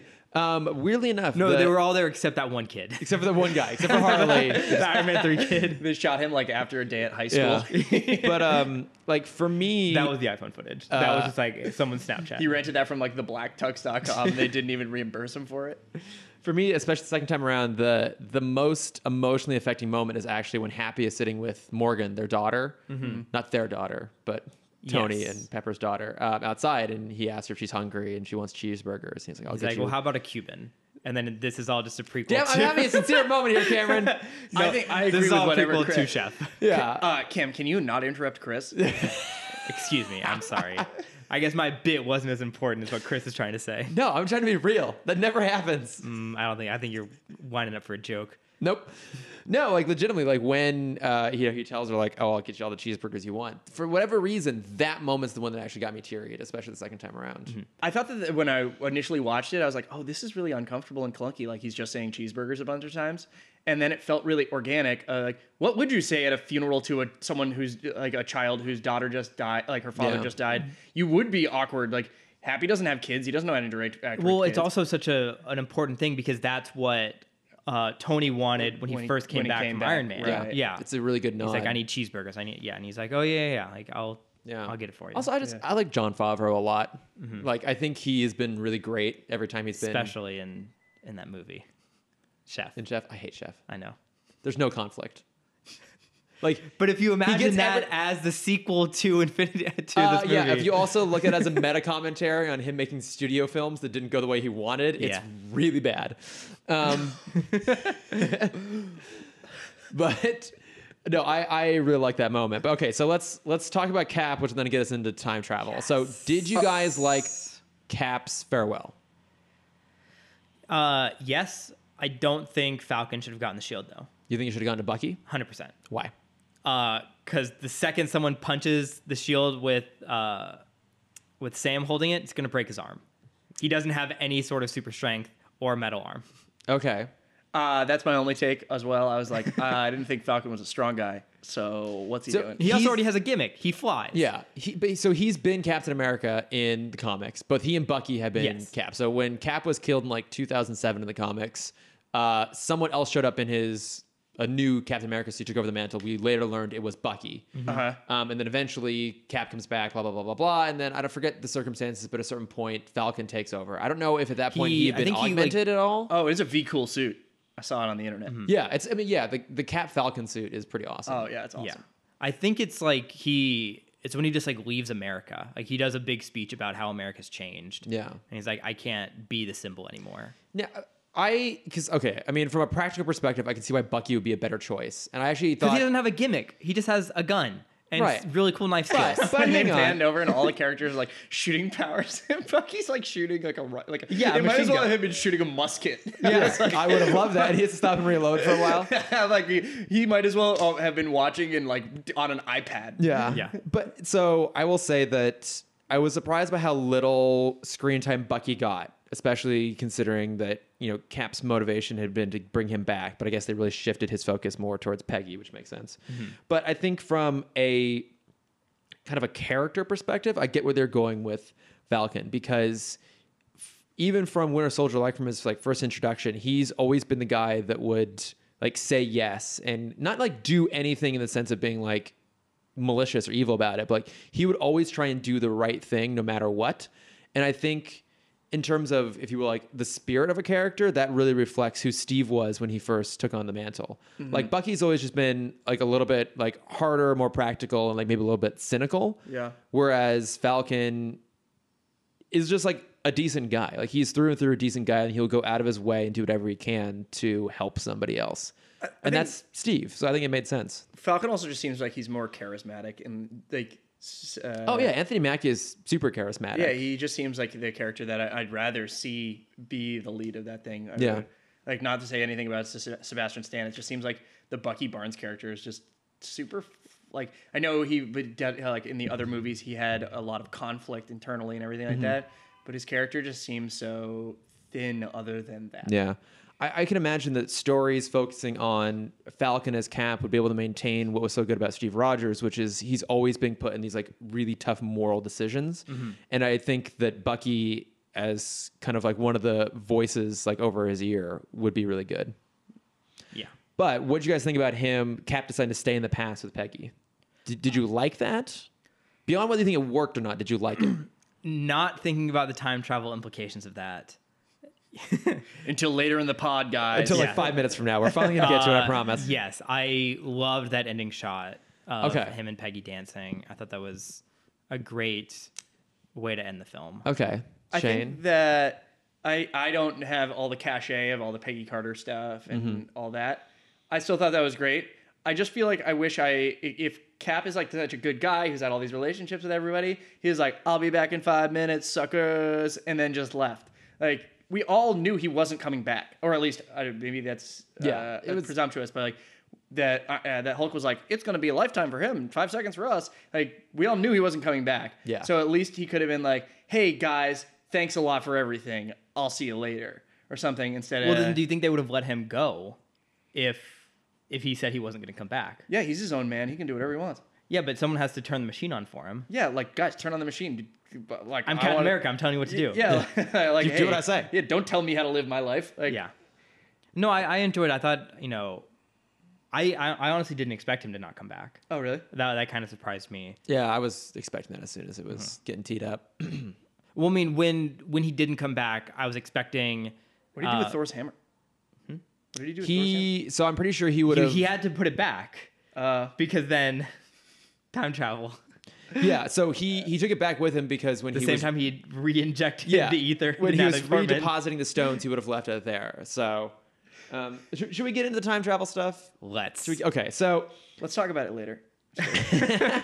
so what what None of it makes sense. No, none of it makes sense. My my issue with it is when you have like a high concept sci-fi premise like this, the thing you have to do is you have to establish your rules and stick to them. Yes. Right? Like the rules, like on an objective perspective, may not necessarily make sense, but as long as you stick to them and the rules have consequences, then it works. And they established their rules and then ignored them. Did they establish the rules? That's the thing. I only thought like my biggest problem was I didn't know any rules, so Yeah. I felt like that, c- uh, and that kind of was okay with me because I wasn't a big stickler for it.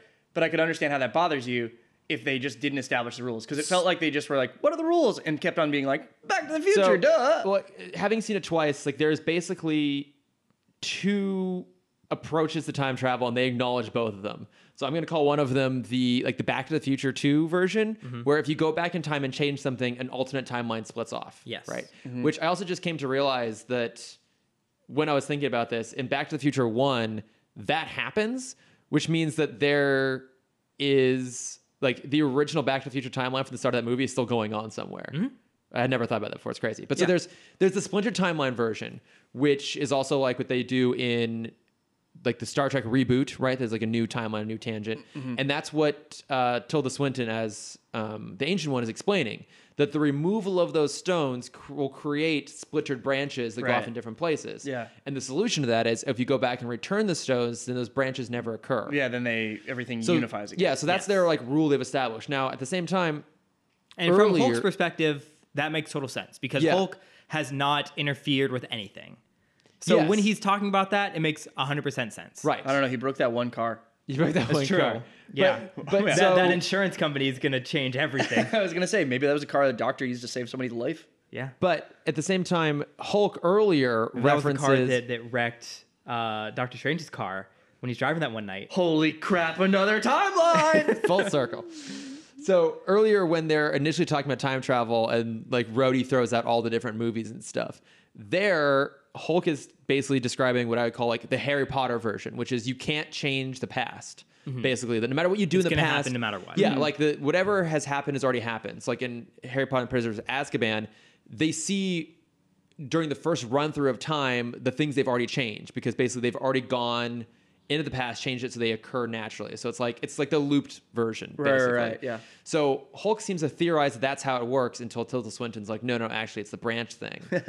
but and there's no one at any point just goes, "Wait, which one is it?" yeah, well, and the, so the problem is, is that if that's their rules, that as long as you return the stones, things will write out normally. The problem Mm-hmm. is, is that everything else they do would completely fuck up time Yes. before Steve even decides to stay in the past, it's like the fact that, you know, Loki escapes. He he shouldn't have been even in Thor or even when they're an, when they're on Asgard. Yeah. He shouldn't have even been there. Wait. No. So he's in prison in when they go to Asgard. oh, I see what you, I see Yeah. what you mean. Yes. That's true. Oh, right. It- it- yeah, when the the Thor 2 timeline, he shouldn't have been there. It's like Yes. i- him disappearing off into the like taking the the Tesseract and going away completely changes like everything that happens after Captain America. And even if we assume that when Steve goes back, he's able to like stop that from happening and like return the Tesseract to when it was originally taken, even if we assume that doesn't change anything, the fact that Gamora, Nebula, and Thanos were all pulled out of 2014 and stay in two of them die. 2023 and two of them die means that everything You that can't happens, kill your past self. Yeah. That is time travel 101. Well, no, If like- you kill your past self, you die in that time. Uh, they're, they're, they're all just fighting the entire time, holding Polaroids of themselves and Yeah. seeing if they fade out. Yeah, you, you hold the you hold the gun up and you look. Like, this is safe. Thanos, Thanos is wearing a Mickey sweatshirt. But yes, as soon as that happens, like every movie that takes place after the first Guardians of the No, in Galaxy the in the movie, past, he's wearing like a WB sweatshirt, and then in the future, he's wearing a Mickey sweatshirt. I know, no, I know WB never owned it, but having the the shift would have been. I heard the joke goes better if you explain it. Yeah, you get it. but yeah, it's like His that. face needed explaining. None, none, yeah, like none of that really makes any sense. Like all that stuff would be undone. And then with Cap staying in the past, now Peggy has no reason to start Shield. Well, yeah, and also if yeah, even if say he decides that he's going to not like announce himself to the world as Captain America because at that point the frozen version is still on ice and they'll eventually thaw him. Mm-hmm. So even if he pretends to not be Steve Rogers and no one recognizes him, it, does he just like, not bother to tell Peggy like, "Hey, Shield E is founded by Hydra, and at some point they're going to kill a bunch of people and Mm-hmm. they're like they're going to sabotage all this stuff." Does he not? Does he like just stay out of everything all the way through? He has to. He can't ever interact with Howard because Howard's been on the search for Cap Yeah. that whole time. Um, It's me, Reeves Dodgers. So there was uh, an article my friend Jason sent me from the Hollywood Reporter that basically theorized that throughout the entire course of the MCU, Cap is the biggest mass murderer of all of them. that obviously, but also that uh, Peggy's husband was always Cap because we never see him, we never learn anything about him. So the idea is that he had always like this timeline had always happened where he gets to the end, he goes back, and so. The person that she has always referenced as her husband has always been Steve Rogers. So basically, going with that looped timeline theory. which also makes the scene where they're in the hospital all the more emotional But because Cap thinks that she's uh not delusional, has Alzheimer's when she's actually just Right. trying to talk to her husband. But also, that can't be true.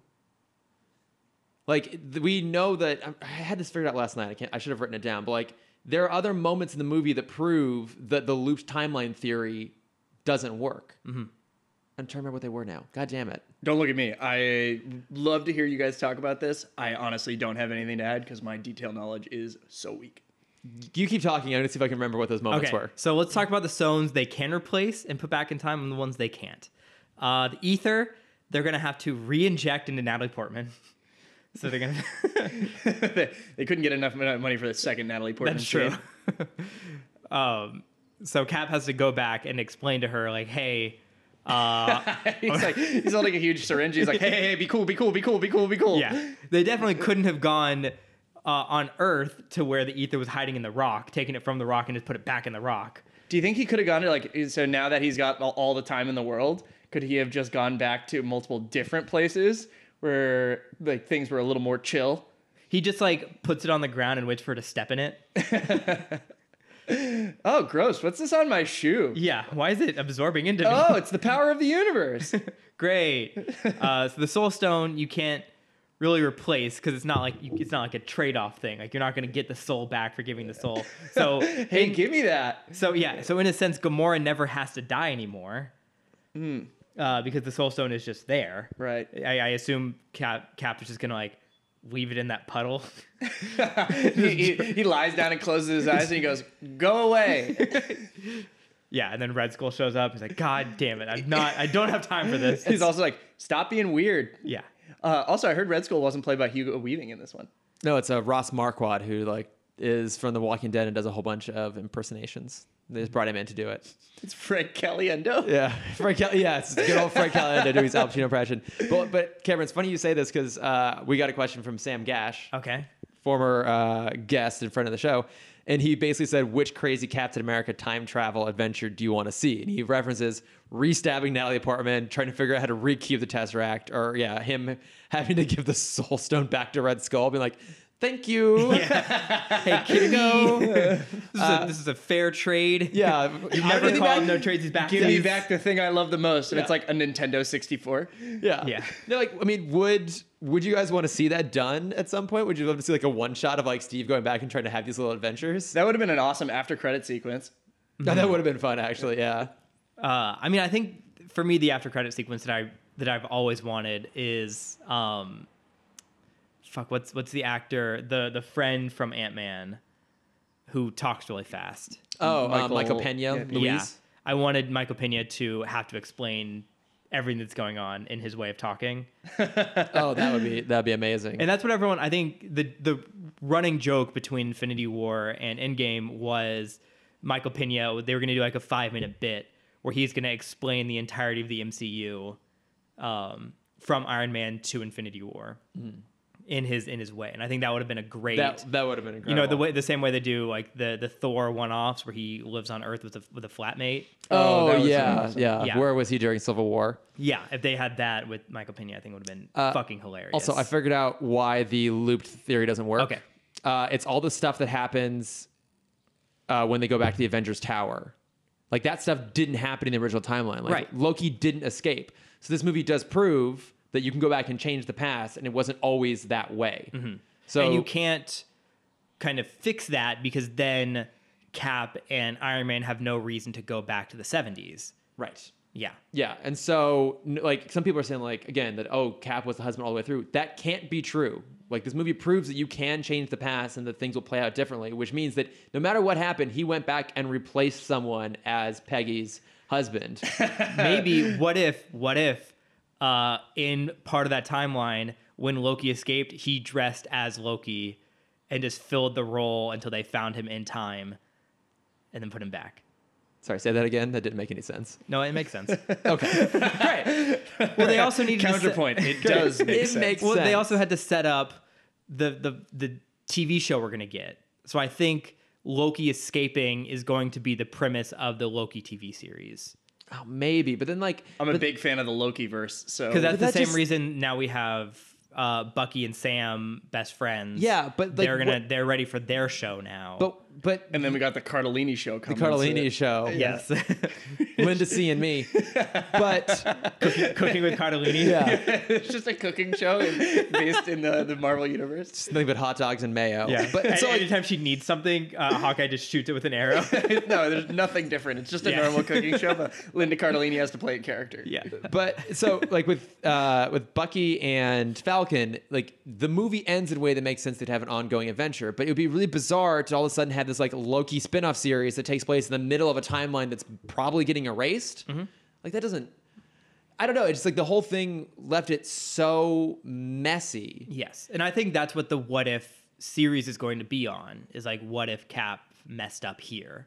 And then we're going to see that timeline. What if Cap messed up here? We're going to see that timeline. I, I think that they're just going to blow right past this and ignore all the complications. And my problem with them do like I get why they do that because sometimes it's easier just to like ignore the plot holes and keep going. And that has obviously happened before in Marvel movies, but I've always given them credit for being a group of people that generally sweats the details. Mm-hmm. And I feel like this time around they really didn't, and they just were like, "Fuck it, whatever. We're just not going to worry about this." I think the problem with just like anytime you do time travel, it just feels like cheating because it just feels like you're invalidating the things that have been Yes. done before. Eh. Exactly. Like if when you throw in time travel when that hasn't been the whole point of the movie, it's cheating. Right. It, it Or feels the whole point of the universe. Yes. Like, I don't think in Avengers 1, they were expecting time travel to be the answer. yeah. and that that's yeah that's the thing that's tough of it feels like at a start of the movie like we're all on in agreement that whatever happens it's undoable like if you see somebody die off screen that's a different thing but if you see somebody straight up die it's very frustrating when they undie Yes. And I, I Or- think if they, because there were, there's one very, very small moment I only noticed in the second rewatch that if they had was it planned when this, captain marvel says i have telepathy Yes. Um, if they would have, you know, if they would have had this foresight back in Avengers to plan for this, they could have done it well. And it's in the beginning when the uh, when Hawkeye's two kids are playing catch, only one of them has a glove because Hawkeye takes the other glove. They would have probably bought another glove. We don't know when in time that was, but it's you know I You think think that they can, the, I- the Hawkeye family can just afford gloves like Yeah, that? come on. They're spending Yeah. all their money on him buying other costumes and More shooting bows and bomb arrows. arrows. Yeah. Look, I mean, yeah, I think that they they decided to not really address the complexities of time travel, and I feel like it's something that they normally would have done in the past. And I guess that was my issue with it overall. yes. Um, do we have any other major thoughts, or should we kind of in our last little bit here get into some of the questions and comments we've had from our listeners? Uh, the other super small detail that I love that I only caught on second rewatch is uh, when Ned, we're not going to go into the Spider-Man stuff because that's all already fucked up. Oh Um, yeah, Although I do want to talk about okay. like, what happens next at the end of it. So. Okay. Uh, so in that scene where you meet Ned, where you see Ned again, uh, he's wearing a, a day the Earth Stood- or the day the Earth stood still shirt. Oh, that's and I think that's a great little like. that's a good reference. nice. Yeah. Uh, okay, so I was looking up the thing. It's actually, you know, like the Liani Laurel thing. Uh, it's apparently it's the power of suggestion. So you think you hear it because people have told you you hear it, but it's Gotcha. actually a combination of uh, Thor's footsteps and uh, something else. I'm glad you explained this. 'cause Uh, I it's a was- big Reddit I theory. was about to call you out on your shit. oh, I mean, you guys already did, and I was wrong. Yeah. So Uh, so we, we already uh, addressed our questions from uh, Sam and from Trevor. We also got one from uh, Chelsea W on Instagram. Yes, Chelsea is the girl that I box with. I was on her. Po- I'm, uh, Oh. uh, the podcast episode will be out potentially by the time this comes out. Oh, sweet. Awesome. I didn't realize that's who that was. Yes. Mm-hmm. Thanks, Chelsea. Uh, but she wanted to ask Do you think that one character had more of the focus of the movie over others? Uh, also, were there actions and situations that seemed out of character for certain heroes because this is supposedly the last one to finish the series off? She's uh, just curious since you guys are the experts here. I would hardly call us experts. We're not experts. let me um, tell you, I'm an expert. Yes. Shane is the real expert here, but I mean that's a, that's a good question. Do you think one character had like all the focus, maybe too much focus, and did anyone seem like to do things out of character? Well, I mean, the cap going back in time and just letting everything happen is very out of character. Very out of character, like because he's the guy who will always intervene. we can now say 100% Cap is the biggest mass murderer in the entire MCU, It's absolutely true, aside from Thanos. aside from Thanos. But also, Mm-hmm. But that was Cap corrected. Let, Cap let it happen. They let, he let it happen, and they corrected Thanos' murders. They never corrected Cap's murders. that's true. Uh, I just was thinking when when uh, Rhodey's like, "Would you go back in time and kill baby Thanos?" Oh, I did love, I did love that, that when Oh, they brought I was that like, up. That's yeah. the greatest mass murderer of all time. Yeah. Um, Oh, do we Sorry. think any characters uh, had more attention? Yeah, do, like do you think the focus was on a anyone- lot of Paul Rudd, a lot of Jeremy Renner, a lot of Nebula. Yeah. Uh, Karen Gillan. Yeah, it seemed like I was they happy were with the Paul Rudd stuff, though. Oh, I yeah, really and I good. like, Karen, I- I I like love- Karen Gillan's. Like I know I said Yeah. there was too much Nebula. She actually did like a really great job doing it.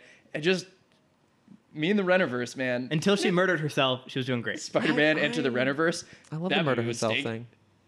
What? Sorry, I'm doing my own podcast. Into the over here. Rennerverse? yeah. no one wants to say that. Um, yeah, I mean, I think that they. It's just it's just the Hurt Walker Renner meets the the Born Identity Renner meets And, and then Hawkeye it's the Renner. Spider-Man pointing at itself meme because he only does the same character. God damn it. It's like, No, oh, it's who up. did you save? Oh, I saved some people. Who did you save? I saved a couple people. did you Or, oh, lose you're- someone? you- Oh, I lost my wife. I lost my wife. I lost my wife. Are you tortured? I am tortured. There's just one of them that has a terrible mohawk, though. It's Yes. the only way you can tell them apart. mohawk eye. Um, Shut up. Shut up. Yes. Shut up. Shut up. Chris, Chris took two notes the entire time. And it was Natalie Portmanteau and Mohawk Eye. Um, yeah, I think that they refocused their attention on characters that weren't in the last movie very much. So, you know, obviously Ant Man's in this one, so we're going to spend more time with him. Same with Nebula. Um, yeah, I like that they spent more time with Rocket, especially, because I love him and I thought he's really good in this. Does um Dave Bautista even have a speaking line? No. Does Groot have a speaking line? He says, I am Yes. Groot once. And it doesn't even sound like Vin Diesel. Real creative. I No, was it honestly doesn't. surprised when it said Vin Diesel in the credits because I didn't think it was him. You thought I was going to say Dwayne The Rock Johnson.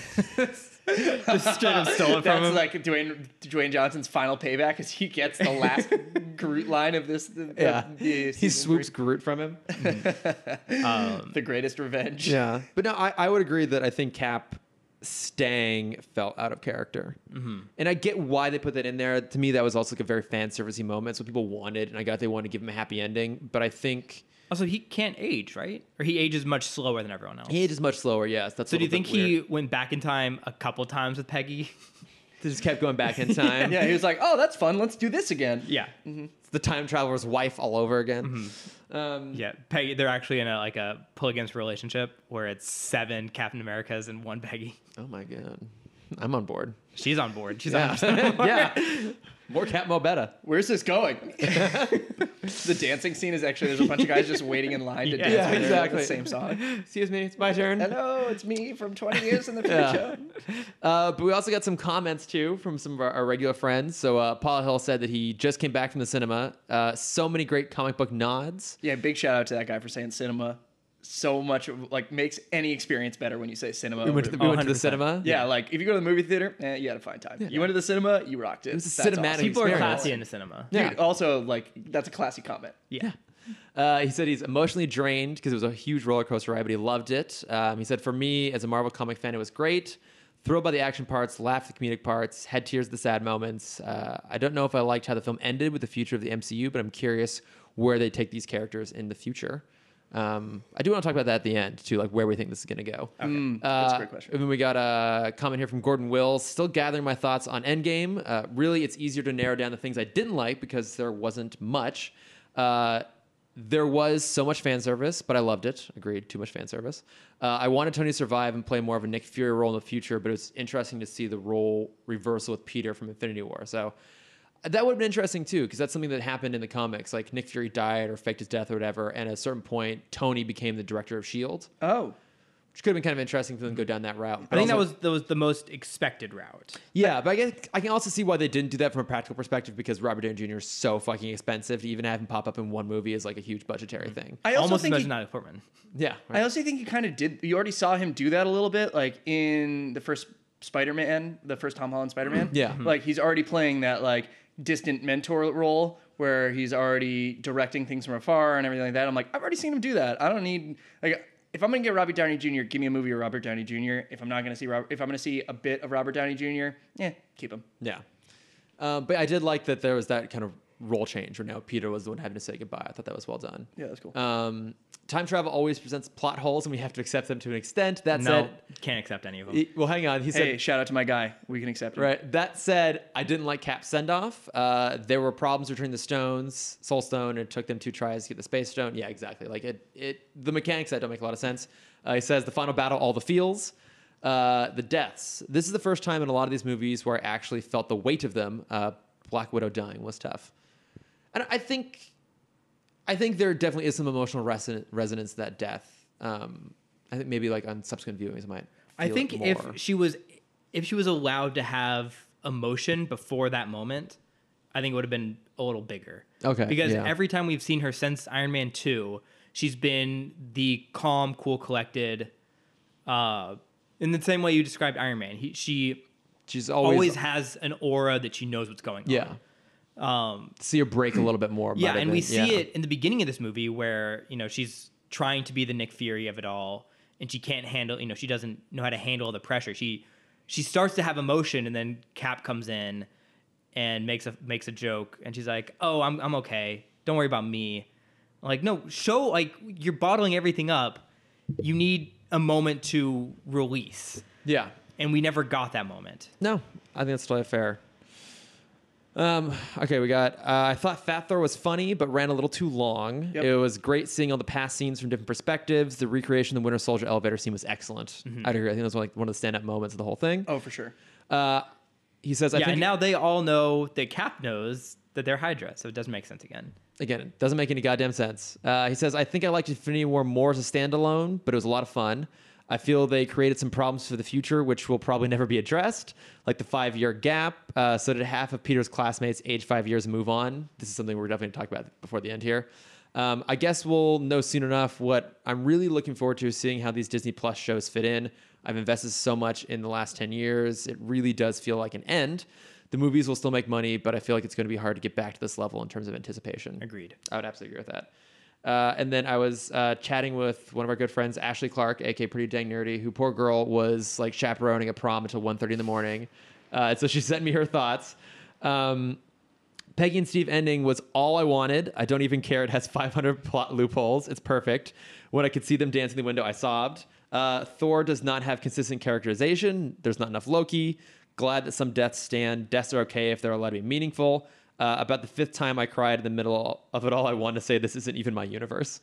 and I, I love that. Like, I, I think both reactions to like the cap ending are totally valid. Like if you are really looking at it from like the emotional closure perspective, it's completely true. Like they close off Cap's arc, they give him the thing he's always wanted. They have a really nice poignant moment there. Um, but yeah, at the same time, there's like plot holes there, and I think regardless, it's still entertaining. And you know, I would rather be emotionally affected by it than not. So Agreed. yeah, and I agree too that I think Thor's characterization bounces around a little bit. Uh, I will disagree. I feel like I've had enough of Loki. I'll be honest. I'm like, oh, he's gonna get out of it again. Like that, ah, silly guy. So you're not super excited for the Loki Disney Plus show? Oh, yeah, I'm high key not excited for the Loki show. That's all right. Also, Oh, where did this high key thing come from recently? Like, you and another friend of mine keep saying all the time, like, I'm high key instead of low key. Uh, well, Was that was that a Loki joke? what It Was, was, that just a Loki joke? did you just? Yeah, I, I mean, what? I don't know. it doesn't matter. Uh, can't where does make high key jokes like come from? Chris. I don't know. Cool people say it, so I want to be like cool people. I like. it's Electric Factory, is what it is. oh yeah, Son of dog. a bitch. Uh, what can I say? I'm just an amalgamation of people that are better than I am. this is absolutely true. I mean, aren't we all though? No, you're great. So, Thanks, man. It's for you. uh, Uh, not kind really, of but the, you're great.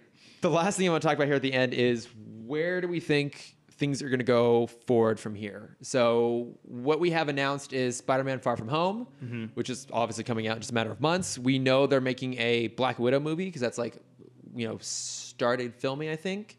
They have confirmed that Guardians 3 is going to happen. And I think at this point they've confirmed that Scott Derrickson's coming back to direct Doctor Strange 2 and Ryan Coogler's coming back for Black Panther 3. Two. We- Two. Thank you. Uh, So when we is the second one know we know we're getting an Eternals movie, Enter the Pantherverse. yeah. right? We know we're getting an Eternals movie, and then for Disney Plus, we know we're getting Teenage Mutant Ninja Loki? Turtles.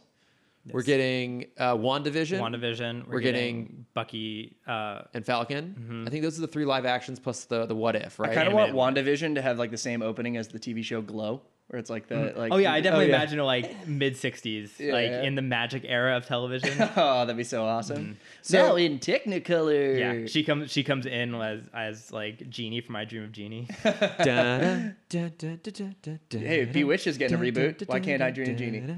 I've been saying that for a while. I want the magic series to come back because I don't know if you saw or you saw um, Illumination Or is you doing- saw, fourth person or in you the row. saw Yeah. uh, Illumination is doing uh, Adam's Family. It looks terrible. It looks really bad. Yeah. Uh, Oh, Uh, who is in it? Is that because I saw? I don't remember the voices. uh, Oscar Isaac Oh, as yeah, it's a good voice Gomez, cast. Charlize Theron as Morticia. Did you know Nick Oscar Isaac Kroll is not as the Uncle guy from Fenster? Ten Things I Hate About You? No, that's David Krumholtz. It- They look the same. That's Matthew McConaughey. Also, I mean, maybe back in the day they looked kind Are of you similar. talking about Heath Ledger? Wait, oh shit! I'm thinking Hatter was the guy in Ten Days. you, moron. Uh, yeah. Also, like, Excuse me. I, I love David Krumholtz. Time has not been particularly kind to him, and he and Oscar Isaac do not look similar anymore. Um, Uh, but like, I mean, do you? What? Where do we think we're going? Allison Jenny's in it. Chloe Grace Martin. Oh, quick question. what Um, ca- cast list are you reading? Addams Adam's, family. Family. Um, when when It's uh, like Ten Things I Hate About You. What? Allison when- Janney is in Ten Things I Hate About You. is she really? Yeah, she's the uh, the guidance counselor who's writing the erotic novel. Of course she is. Yeah. Um, Joyce, what's in the word for engorged? um, when Scott is changing ages, is that the Stranger Things kid when he's a teenager? no, I think it's No. just some kid. Okay. It kind of looked like him, so I kid wasn't from sure. Iron Man. They, three. they just they got You're some right, random kid. sorry. Just trying to who's get like, him in wherever they can. Some random kid is much cheaper than getting Finn Wolfhard. Also, they would Thank you, totally that's his save name. Finn Wolfhard for an actual role at some point, That's probably. true. Yeah, Greatest name ever, too. he's okay, great. so- he does great stuff. So I do want to wrap it up here so the podcast is not as long as the movie itself. um, I Could have been been Where- longer. longer, Movie movie could have been longer. where do we think things are going to go in the future? So obviously, the avenues to tell stories is expanding now. They're doing the Disney Plus stuff, so we're going to see a lot of supporting characters go off and have adventures there. Kevin Feige said they're going to be kind of integral to what happens in the films, but we can also acknowledge that you know Marvel's smart. They're not going to make critical plot points happen in a TV show people may not watch, um, and then be d- confused in their movies if they even care at this point. Give me some new heroes. I just want to see like I mean I feel like some of the I, I know we're getting sick of origin stories. Yeah. definitely that. But also it would be nice that like we've done all this build up to this end. I'd like to see somebody new. See like show me like they they've done such a great job taking characters like with and I know this is coming out now but. The when Spider Man was sold, that some, uh, Sony was like, nobody gives a shit about the other uh, like heroes in this universe, but suddenly we care about them because they've given compelling actors and they've given them great storylines. Are you saying people care about the Venom movies, Jane? Not what I'm saying. okay. But Fighting I, I'm words. saying like if you do a good job, you can give me any hero instead of rehashing things I've already seen. Agreed. Like, well, I, I forgot to mention Shang Chi is another character they're going to do a movie of. So like, Oh, yeah, yeah, so yeah. we are we do know that we're we're getting more from existing characters like Black Widow, Doctor Strange, Black Panther, uh, Spider Man. We are getting new characters with the Internals. We're getting new character with Shang Chi. Um, even in terms of what those movies entail, we're definitely going to see more diversity going forward. So Shang Chi is going to have like an Asian actor at the forefront. Um, the rumor right now is that the character of Hercules in the Internals will be gay.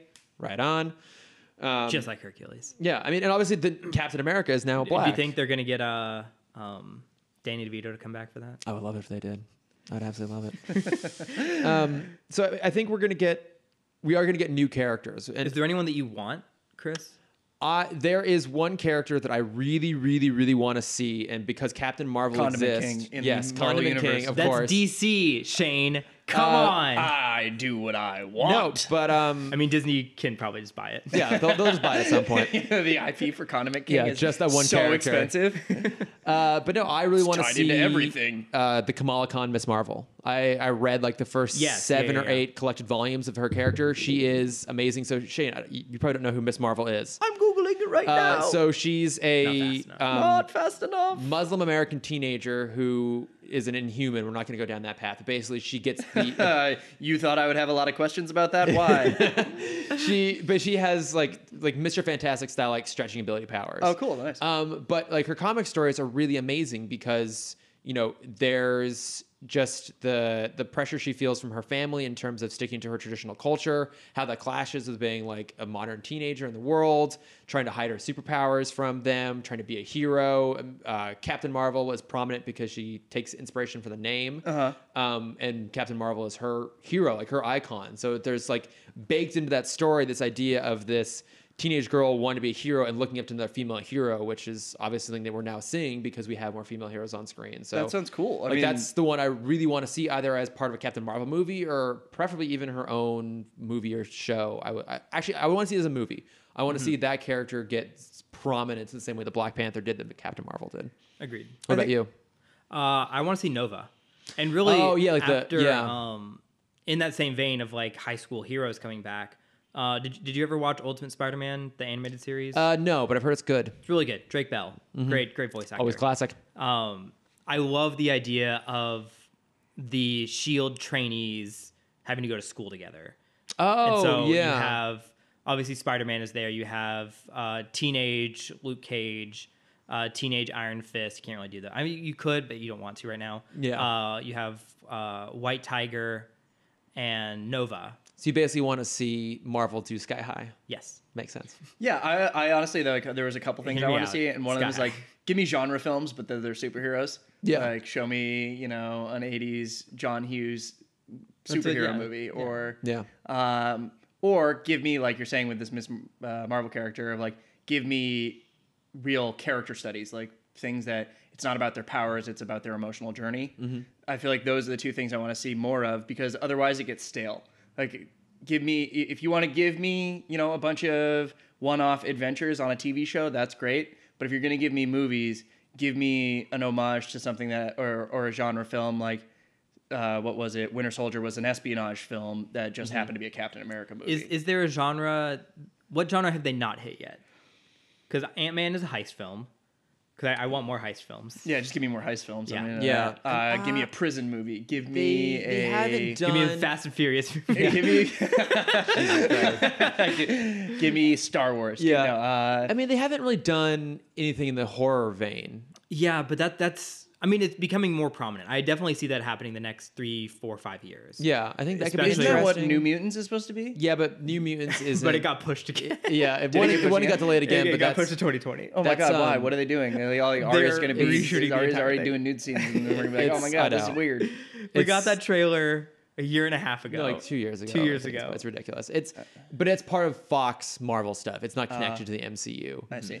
Um, I- Yeah, I think don't know. it's Give so me like funny. a uh, give me like a James Bond. Give Yeah. me like We- we a, got bits oh, of that we in got Black that in Panther. Black But I- Panther, I and that would was like- so I- fun though. That was yeah. so cool. I would like to see them lean into that more, though. Yeah, like Mm-hmm. give me a, like an a- like give me a like a really stylized director doing one. Like I, I was like, give me Edgar Wright, and I was like, oh, Edgar Wright's already done one. Uh, No, but like, came close. Yeah. Uh, did he not do Ant Ant Mm. Man? No, so he was going to do Ant Man, and then I think actually it's all the Quantum Realm stuff, which became critical in this film, was wh- the reason he left. Oh, because he was like this a little too crazy. Yeah, Mm-hmm. it's just Yeah. like he didn't want to include that. But like, give me I don't know, like give me Steven Spielberg doing one. Give me like like in that magic and wonderment feeling, like the Yeah. feeling of like you get know a Guy non-tradi- Ritchie one. non-traditional families and stuff like that. Like I feel like that kind So of many stuff. C bombs. Yes. uh, yeah, that's like or uh, I don't know, maybe give me a documentary style one. No, that could be cool. Yeah, Free solo style. yeah, or like something like that where i- if if you know you have all this IP and you're gonna just keep giving me origin stories, give me a documentary style origin Yeah. story, like where it just feels like because if you have to do the same thing to bring store heroes in, do it in a different way. So I want to see it. Yeah. I mean, yeah, we have crime. So we could do like a Watchmen style story. Mm-hmm. Uh, gangster. We don't. Yeah, have yeah. any What if they did a gangster. Zack Snyder style one? Yeah. It's just so gray. I'm in- I'm the- into it, The I'm into entire it. time. um, so I mean, we know What, what if Iron Man and Captain America fought each other?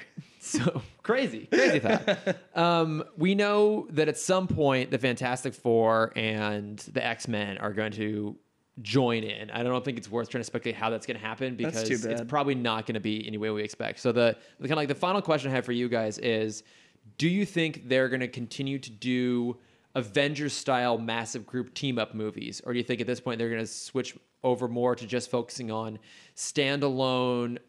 film franchises with maybe occasional like pairings like they did with Thor Ragnarok. uh, probably more pairings. I think we'll get two more ensembles. Do you think they'll actually use the title Avengers? Like do you think they'll come up with a movie that says like the new No. Avengers? Okay. Maybe yeah, maybe the new maybe the last one be the new Avengers. Mm-hmm. I think they're going to go wherever the money goes. I know that's a really dumb take, uh, Yeah. like, and that's not very incisive. No, but but it's still I think real. No, that that's a very if they're- Hollywood take, If and they're they going to need make that. a million, a billion dollars making an Avengers movie, they'll make another Avengers In movie three days. You're right? Like, if you can say, if if somebody says to me, and I'm an executive, hey. You want to take a, like give me hundred and fifty percent return on investment, no matter the dollar p- amount. I'm gonna do it. Yeah. And so if I have to pay everybody four hundred million dollars to make to do one scene, I'm gonna do it if you're gonna get that money. Yeah, it's true. It's very true. That's fair. And like it, it, it feels like, and maybe I'm wrong because I'm not uh, like always touch in touch with this, but it feels like this machine has not slowed down. No. And maybe it will because there has been so much hype to this one. Then what if Spider-Man: Homecoming, you know, shows a little dip? Like I didn't think that there was any st- lot they were losing steam until they went to Solo for Star Wars. Yeah. But then when they went to st- Solo, suddenly it was like, yeesh. But I think they also plan ahead for these things. So obviously they're spending like 500 million just to make, much less advertise Endgame, knowing it'll make a billion dollars in a weekend. Mm-hmm. With Spider-Man, like that's gonna be a much smaller budget. They they have different expectations going. Usually the forward. ones after the big ensemble films are lower budget and don't usually connect to the greater universe Yeah. yet. Mm-hmm. So after Avengers 1, we had I guess Yeah. Iron Man 3. Iron Man. 3, Yeah, so yeah. not counting that one. But Um, after Ultron, after was Ultron, we had Ant-Man. Ant-Man. Ant-Man, mhm, right. Which was kind of the like, hey. Yeah. And then Infinity War was Ant Man and the Wasp, wasn't Yeah. it? Uh, Yes, I- it was. Yes. and even Civil War, which was like a big team up film. After that was Doctor Strange, which was a Mm-hmm. pretty isolated thing. Oh yeah. Um, I'd be I very really curious like to Doctor see- Strange. Yeah, I just rewatched it and it's really great. It's great. It's it's, it's way up on, high up on my list. Um, I'm very curious to see if they address at all the fact, uh, as we got in the comments, that like half of Peter's class would now be five years older. Mm-hmm. We'll see if they acknowledge it. They probably won't. They'll probably just skate right Well, past the thing it. that's Yeah. weird to me is, it, it, it- I'm not trying to say, Chris, you're not coming up with that idea on your own, but like so many other people have also said that. Like it feels like that is a big thing. It's a, it's a that, really big like, point. Person like me who doesn't watch any of this stuff, and really, I didn't question the time travel a lot because I was like, oh, they said time cop, great. Uh, it's all you yeah, want like in a movie. that feels like a big thing. Like, wh- what happened to MJ? Is she five years older? Like, is she gonna be like weird how he died for five years? Like, Yeah, wasn't that a strange thing that happened? Yeah. Eh, yeah, like you think that there as you get There's into so many more- jokes about being dust. yeah. yeah. Or like, do people not remember that? Or like, did people go on not questioning it? Like, Yeah. wouldn't the news like they're like, oh yeah, just like kind of go about your normal lives? And Peter Parker's like, no, I totally don't know what's going on here. Oh, Yeah. also another another kind of time travel point. Sorry, I know I'm doing this two hours in. Um, can they also direct where they land in Yeah, time travel? he did say it's a time and space GPS. Okay, then why Turn left at 1972. Exactly. then why do they need the ship when they go back to Mora Morag? I don't know. Okay, It, it, it doesn't make sense. All Oh, right. they were carpooling. That's why. No, there we It go. was like uh, they were like, oh, it's gonna be more expensive if Yeah. we do like an Uber X. You're so right, we'll just sorry. like do a pool and then we'll fly Yeah. Mm-hmm. over to Morag. Also, I did. I guess. I guess Clint shrunk the ship back, shrunk, shrunk the ship down, and brought it with him. I guess he must have because it's in the end. yes. Um, okay, I think I think it's time for us to wrap Ah, fine. at this point. Uh, so Shane, thank you once again for joining us. Thank you guys Uh, for it's having always me. a pleasure to have you here. We definitely want to have you come back on whenever we start doing the uh, the live action DC films. Oh yeah, definitely. Definitely and, uh, gonna do that Hopefully, I, I'm gonna make you guys bring me back for John Wick Oh, three. you're absolutely coming back for John Wick Yeah, 3. so I Very can just excited go for that movie. and my incisive takes will be like, whoa. Yeah.